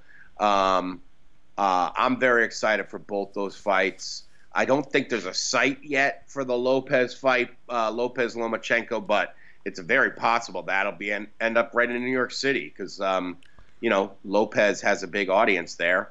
Um, so I don't know those uh, 2020 starting off grand if we got uh, those two fights already. Well, don't forget that there's there's talk of uh, Shannon Briggs fighting uh, Vladimir Klitschko too. Uh, Bri- God. Bri- Briggs said, "All I want for Christmas are Vlad's two front teeth." You know, I mean, this guy is. Uh, but he's still trying. Let's go, champ! Let's go, champ! I mean, you know, I, I got to give him credit. He's he's he's made some money on this, and um, you know, if Klitschko wants to come back, you know, he's he's he's he's scared us with uh, some talk about you know making a comeback.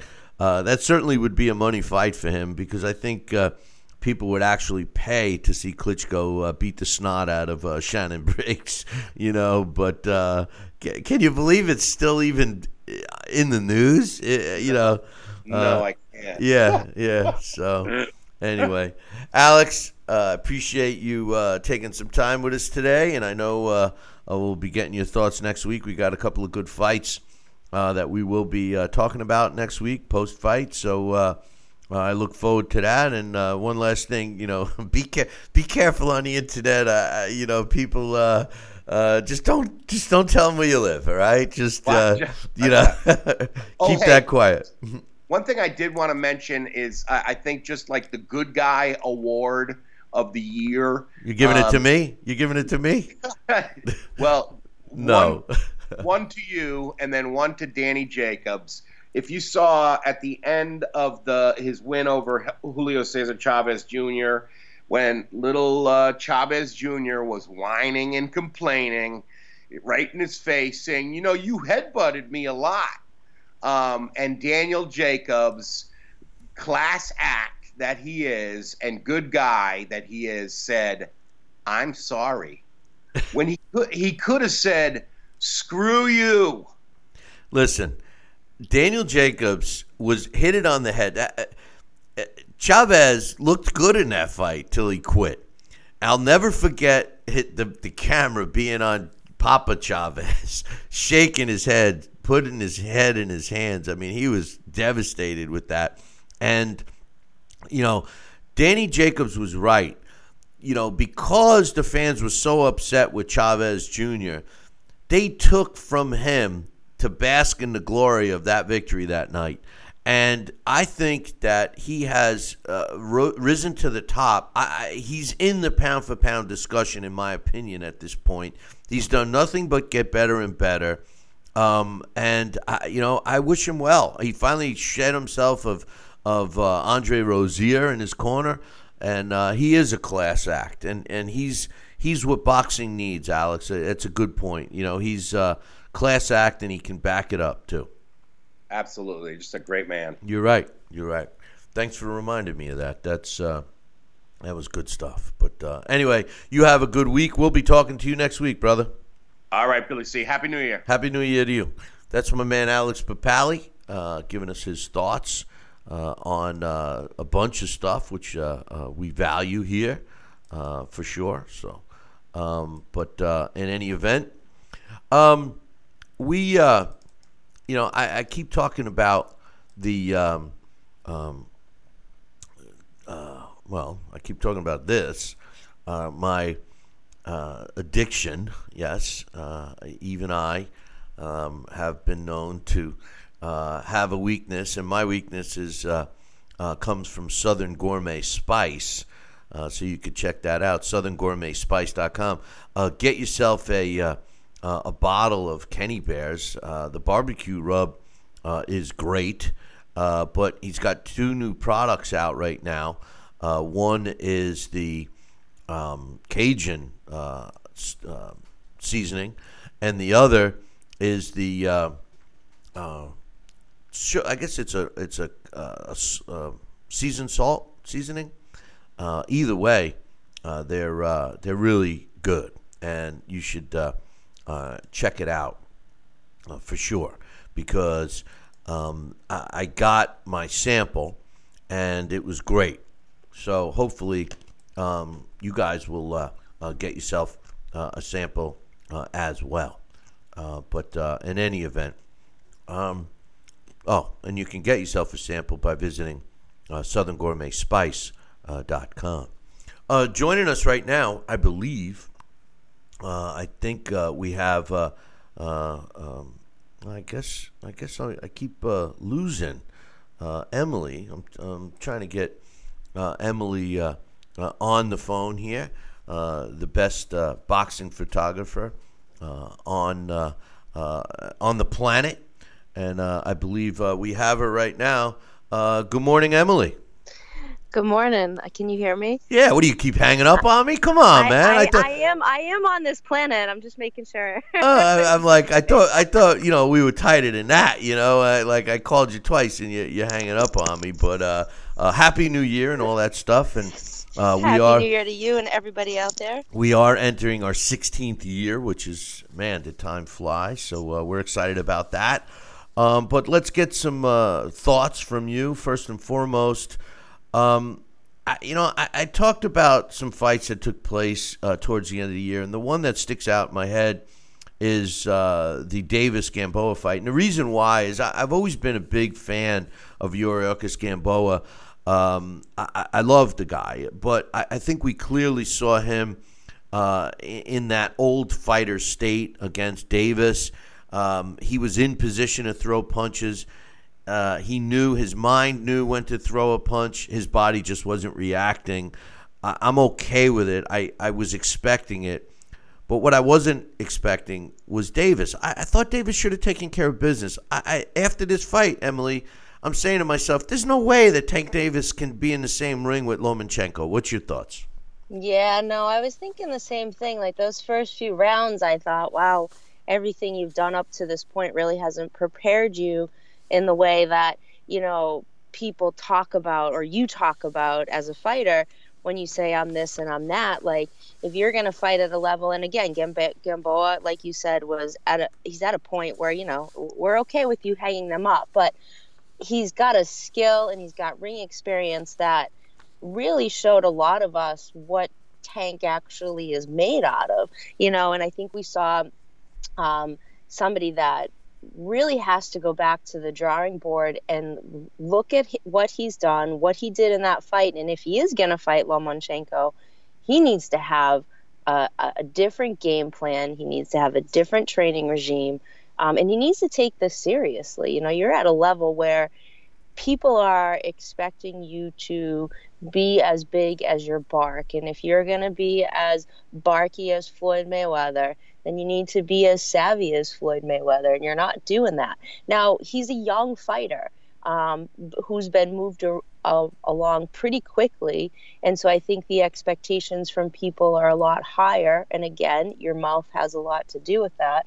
But he needed this. I think a lot of people needed to see something like this so that people could maybe be humbled a little bit. But I don't think it really humbled him that much. You know, I, I think if he really ends up in there with a Lomachenko on his next go around, he's not going to be able to get up to be humbled. You know, the the thing is, is he he possesses hand speed, and when he when he went after uh, uh, Gamboa, you know, he clearly, I, I thought he was just going to put the pedal down and, and finish the fight, but then he, would back off. Back off, um, yeah. uh, you know, and, and and Gamboa just just doesn't have the hand speed anymore. If he had half of the hand speed, I, I think he really connects. He was counterpunching and landing Mm-hmm. on on Davis. Um, I, I just was surprised. I, I mean, I know that Gamboa was a name they wanted on his resume, but a knockout win. Well, although they gave him the knockout win, um, you know, an earlier knockout win I thought would have been better. I, I just can't see him staying in there with with a Lomachenko. I, I just I just don't. You know. Yeah, I, I don't either. And I often wonder too, like I hear fighters say, Well, I never go back and watch my fights. And I just wonder why. Like what why wouldn't you go back and watch your fight and figure out like what didn't work for you? Even if you're not gonna fight that guy again. Other people are gonna go back and study your fights and figure out like okay, this is how this person moves when, you know, this happened and what have you. And I, I hate to bring up his name and I know, you know, what have you, his career probably ended in New England last night. But Tom Brady, you know, showed people that he really does go back and watch people. And I thought that was pretty amazing when I watched a documentary on him, how much he really studied individual players. And I just, I, I thought, how many fighters actually do that? Not just coaches, not just trainers, but fighters go back and either watch themselves or other fighters to really go, okay, tick, tick, tick, this is what they do. Tick, tick, tock, that's what they don't do. I think it's really important for fighters to take their careers into their own hands and do stuff like that, whether you won or lost. I think it's a learning experience. You're you're 100% right. And and any fighter that says they don't do that are either ignorant or they're lying. Because with today's technology, why wouldn't you do it? Why Right. why wouldn't a trainer want to go and and break down their fighter's last performance to just see what they could have done better? All it's Yep. doing is it's trying to, to make you a better fighter. And then, of course, you're going to uh, evaluate your opponent, especially in, in this sport where you, you have so much time generally. That's what I love about those tournaments where you don't know who you're fighting. I think that adds a whole nother element to to the fight where, where you can't prepare for a specific kind of fighter or bring in those uh, sparring partners to emulate that style. I mean, that's that's huge. You, you make a great point. There's there's no question about that. Um, I, I wanted to ask you uh, about uh, the Jacobs fight. We were talking about uh, Chavez uh, Jr. quitting again. Um, uh, you know, I, it's got to be over for him. Um, Yeah. and, and and I thought that Daniel Jacobs fought great. He took on a new trainer. I, I was never a big fan of Andre Rozier. I thought that he made a great move in, in getting rid of him. Um, he seems better. He seems, and, and I'm not saying it, it's because of one trainer in one fight, but Daniel Jacobs seems to have taken that step up. And, and I think he's in the pound for pound discussion right now, Emily. And I, I can't wait to see him fight again. I mean, that's what he showed me in that Chavez Jr. fight. Yeah, you know, regardless of all the drama with weight and Chavez just not being, you know, what what people I think hoped we were still going to get out of him, um, he really he's a class act, Jacobs. You know, he came in there, he fought, he fought hard, he fought to his best ability, um, regardless of what was in front of him. And I think you're right. I think that that the trainer switch did make a difference, and I think sometimes that's what's needed. I don't think it's any disrespect to the person who's brought you to the uh, position that you're at. I think it's sometimes you need that change. You know, it's like a, a good English teacher. You can't always have the same English teacher for four years of whatever you're going through because they're not going to always pick up on things that another teacher that doesn't know your work um, is going to see. And that's what I, you know, I think is is great about this sport is that fighters can kind of, you know, they can maneuver themselves when there's you know that that area of gray like okay i know i need to make a move and things aren't working for me. You know it's not like being on a team where you got to wait for four years for a trade and, and maybe you're stale by then. Um, this was a great move for him and i think it's only going to benefit him. Speaking of uh, julio cesar how about julio cesar martinez uh, he was on the undercard. He picked up the uh, WBC flyweight title in a, a fantastic fight against uh, Cristofer mm-hmm. Rosales. I love this kid. I, this, you know, I, not that I, I like, I, I do. I got to admit, I like these kinds of fighters that just take a fight to their opponent and mm-hmm. force their opponent to, to take the fight back to them. It's exciting. I know it, it, it, it, you know, puts fighters more in danger, but hey, that's what the nature of this sport is. What's your thoughts of this guy? He got the title ripped from his. Uh, uh, hands previously because he, you know, in an emotional, uh, he hit the guy while he's down. There's no question about it. He gets another shot, makes the best of it. Um, this is a guy that I, I just can't wait to see again. And you know, when you get fighters like this in this weight class, you know, you you, you got to see, you want to see more. You know, and yeah. And, you know, for a small weight class that really doesn't get the popu- you know, the uh, publicity it should um, Julio Cesar Martinez could definitely help. Yeah, you know, I mean, the personality alone with this kid, you know, can can really um, be bang for him, and uh, that's important as a fighter as well. And in a weight class like that, where you do need somebody who's kind of a voice and a face and what have you, um, they got it. I think I just read that he's coming back in the next couple weeks too. Like he's already making another return right after this this fight, maybe the beginning of February. But um, I mean, this is a kid who wants to fight. This is what he does. He knows this is his his business. This is his job. This is his profession. And um, you know, I think that the last situation was a good wake up call for him to realize that this window of opportunity can close on you just purely based on choices that you make site make outside of you know the fight and what have you. But um, I think this kid has got a bright future for him, and I think if he keeps fighting the way that he does. Um, you know he's he's going to be on top of the world for a, a bit. Uh, I, I agree that fighting in this style can be dangerous to a fighter, but that that's how he fights. You know, I wouldn't want him to fight in any other fashion because it would be boring. At that weight class, at that level, you want to see two guys stand in front of each other and go after each other and bang because that's that's what you do. That's what you trained for. You know. Yeah, is uh, no no question about that, and and maybe he does realize that his style equals short career, but you never know. Um, Canelo vacated his uh, light heavyweight title. Um, I was kind of hoping he was going to campaign in that division. I thought he looked strong uh, against uh, Kovalev. Um, you know, Team Kovalev. I, I got to speak with Kathy Duva and and um, you know his trainer, who I love, uh, Buddy McGirt, um, and, and they were very confident going into that fight and I thought that uh, Canelo broke him down and, and then knocked him out, something that he seemingly lost at middleweight. Where do you think he's going to go from now? It, it, by vacating that title, it, to me at least, it's an indication he's not going to campaign at light heavyweight.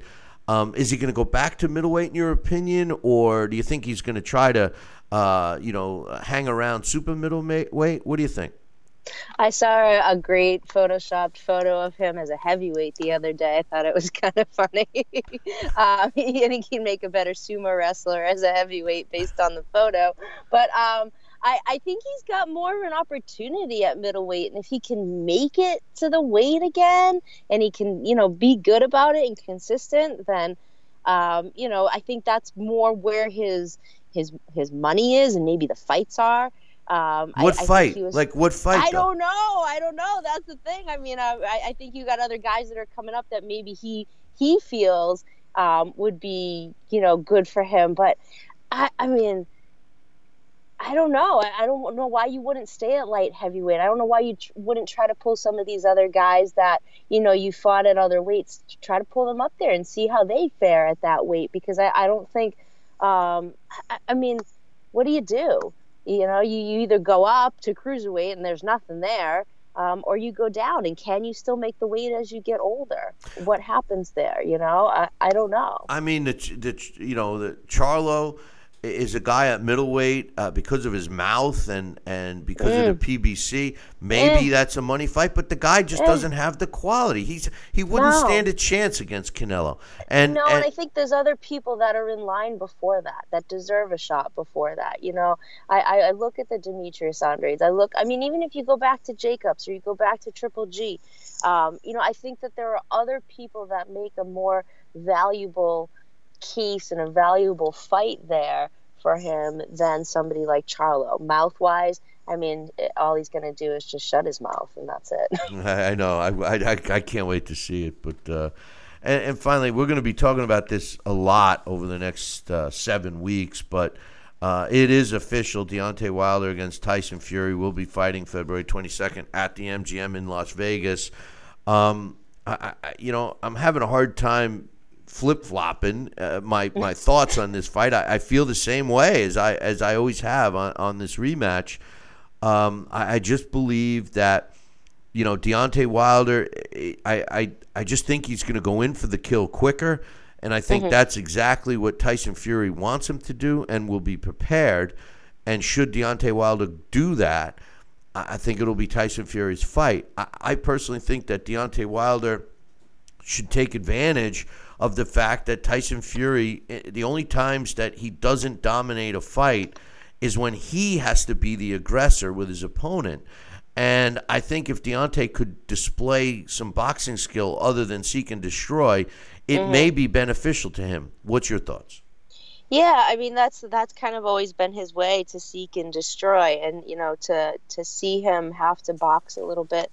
Um, I, I think that's something he needs to train for, Deontay. That is because you're gonna have a Fury that is gonna expect you to come in the way you have with everybody else and throw bombs. You know, I mean it's not like he hasn't been in there with you before.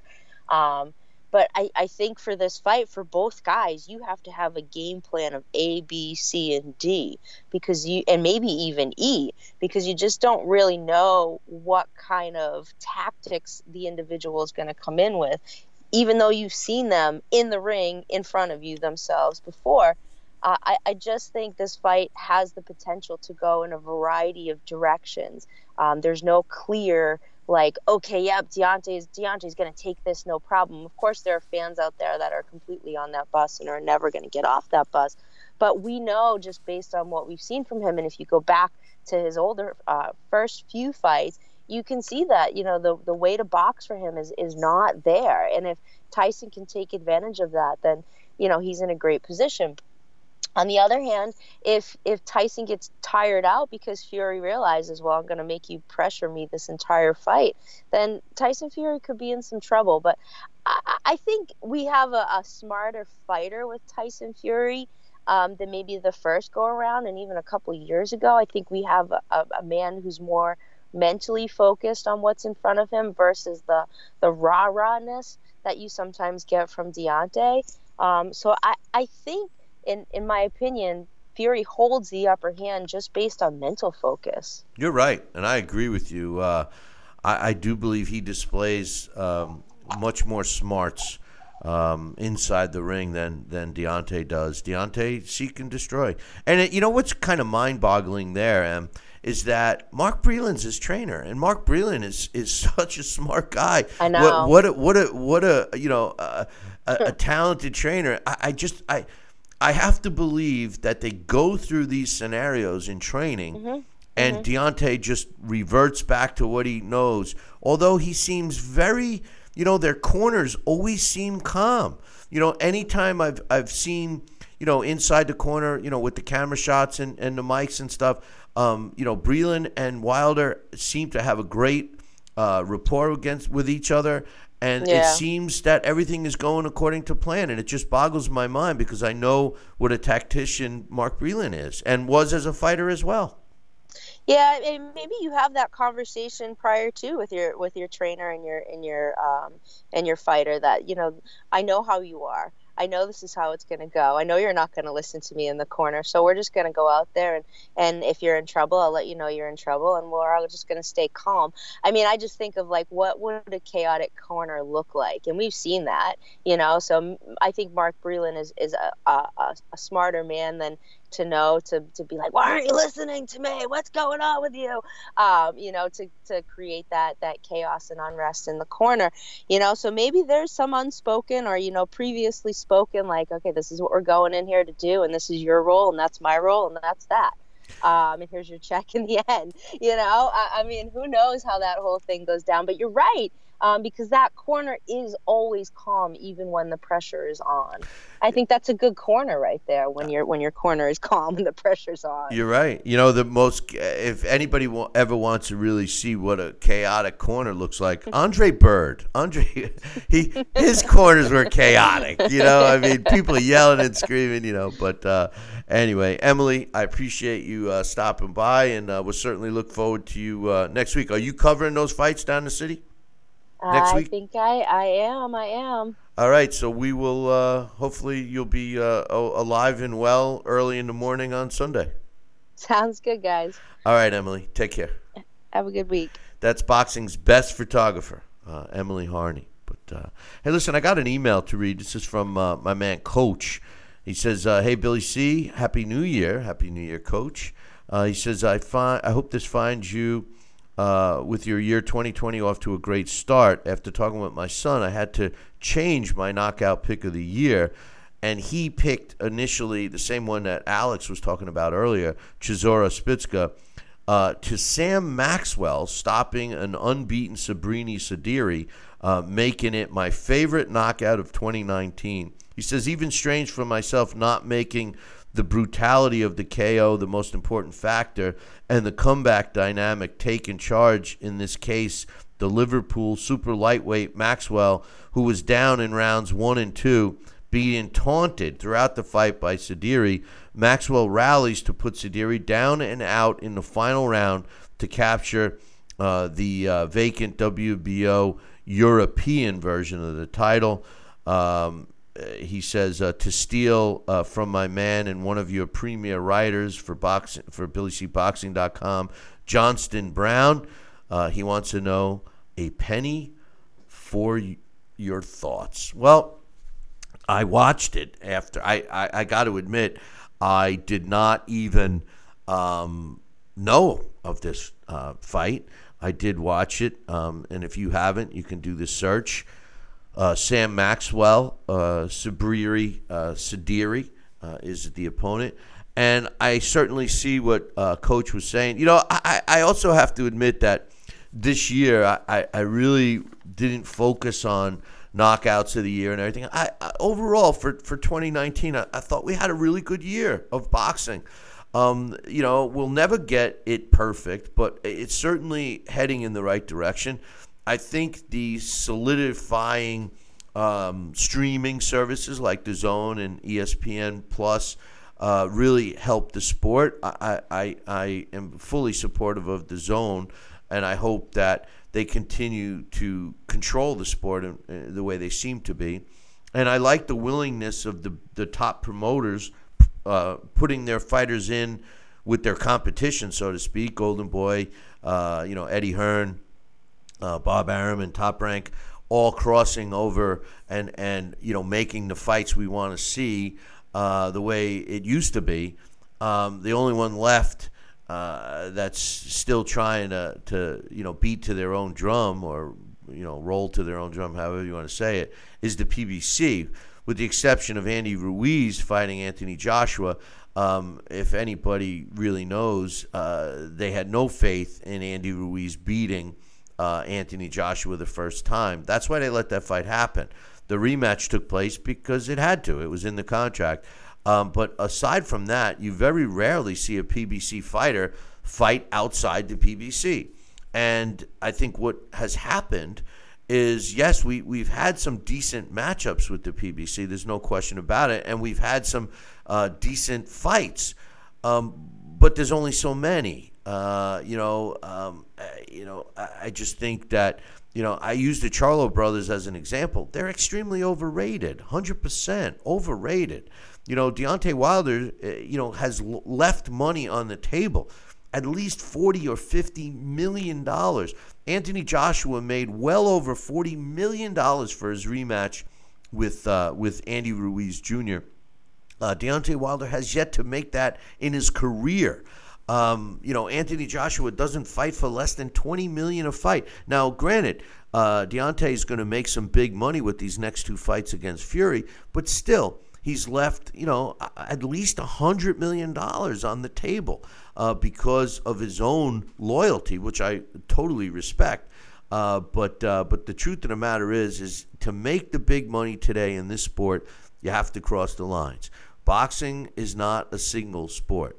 Um, we don't need, uh, you know, division in the sport of boxing. We need unity, and maybe we could take a couple of steps closer to unity in the sport of boxing uh, as we uh, hit the ground here in 2020.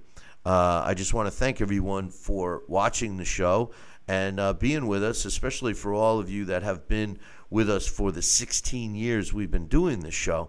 Uh, a, we've come a long way. Uh, we started doing this show as a, a half hour show uh, out of a gym I owned in Poughkeepsie, New York called Snoop's, and it has uh, blossomed into what we have today. Um, you know, a lot of people, uh, you know, want us to have a bigger presence on YouTube, which I agree with. We we are trying to do that. Uh, but we are on the radio, and I thank all of our radio affiliates, and we are on TV. I, I thank uh, our television affiliates. Um, and I, I, believe, as far as and our podcasters, we have to, over a quarter of a million podcast subscribers. Uh, they've been strong uh, throughout the years. Um, but I think the growth on YouTube is really up to you guys. Uh, spread the links around, and uh, anything you could do, we certainly would appreciate it. Hey, listen, make sure you tune in next time. Same bat channel. Same, or wait, wait, wait. I, I guess, you know, last year I did it differently. You know, uh, tune in next time. Same bat time, same bat channel. Until then, I'll leave you with this. Ciao, baby.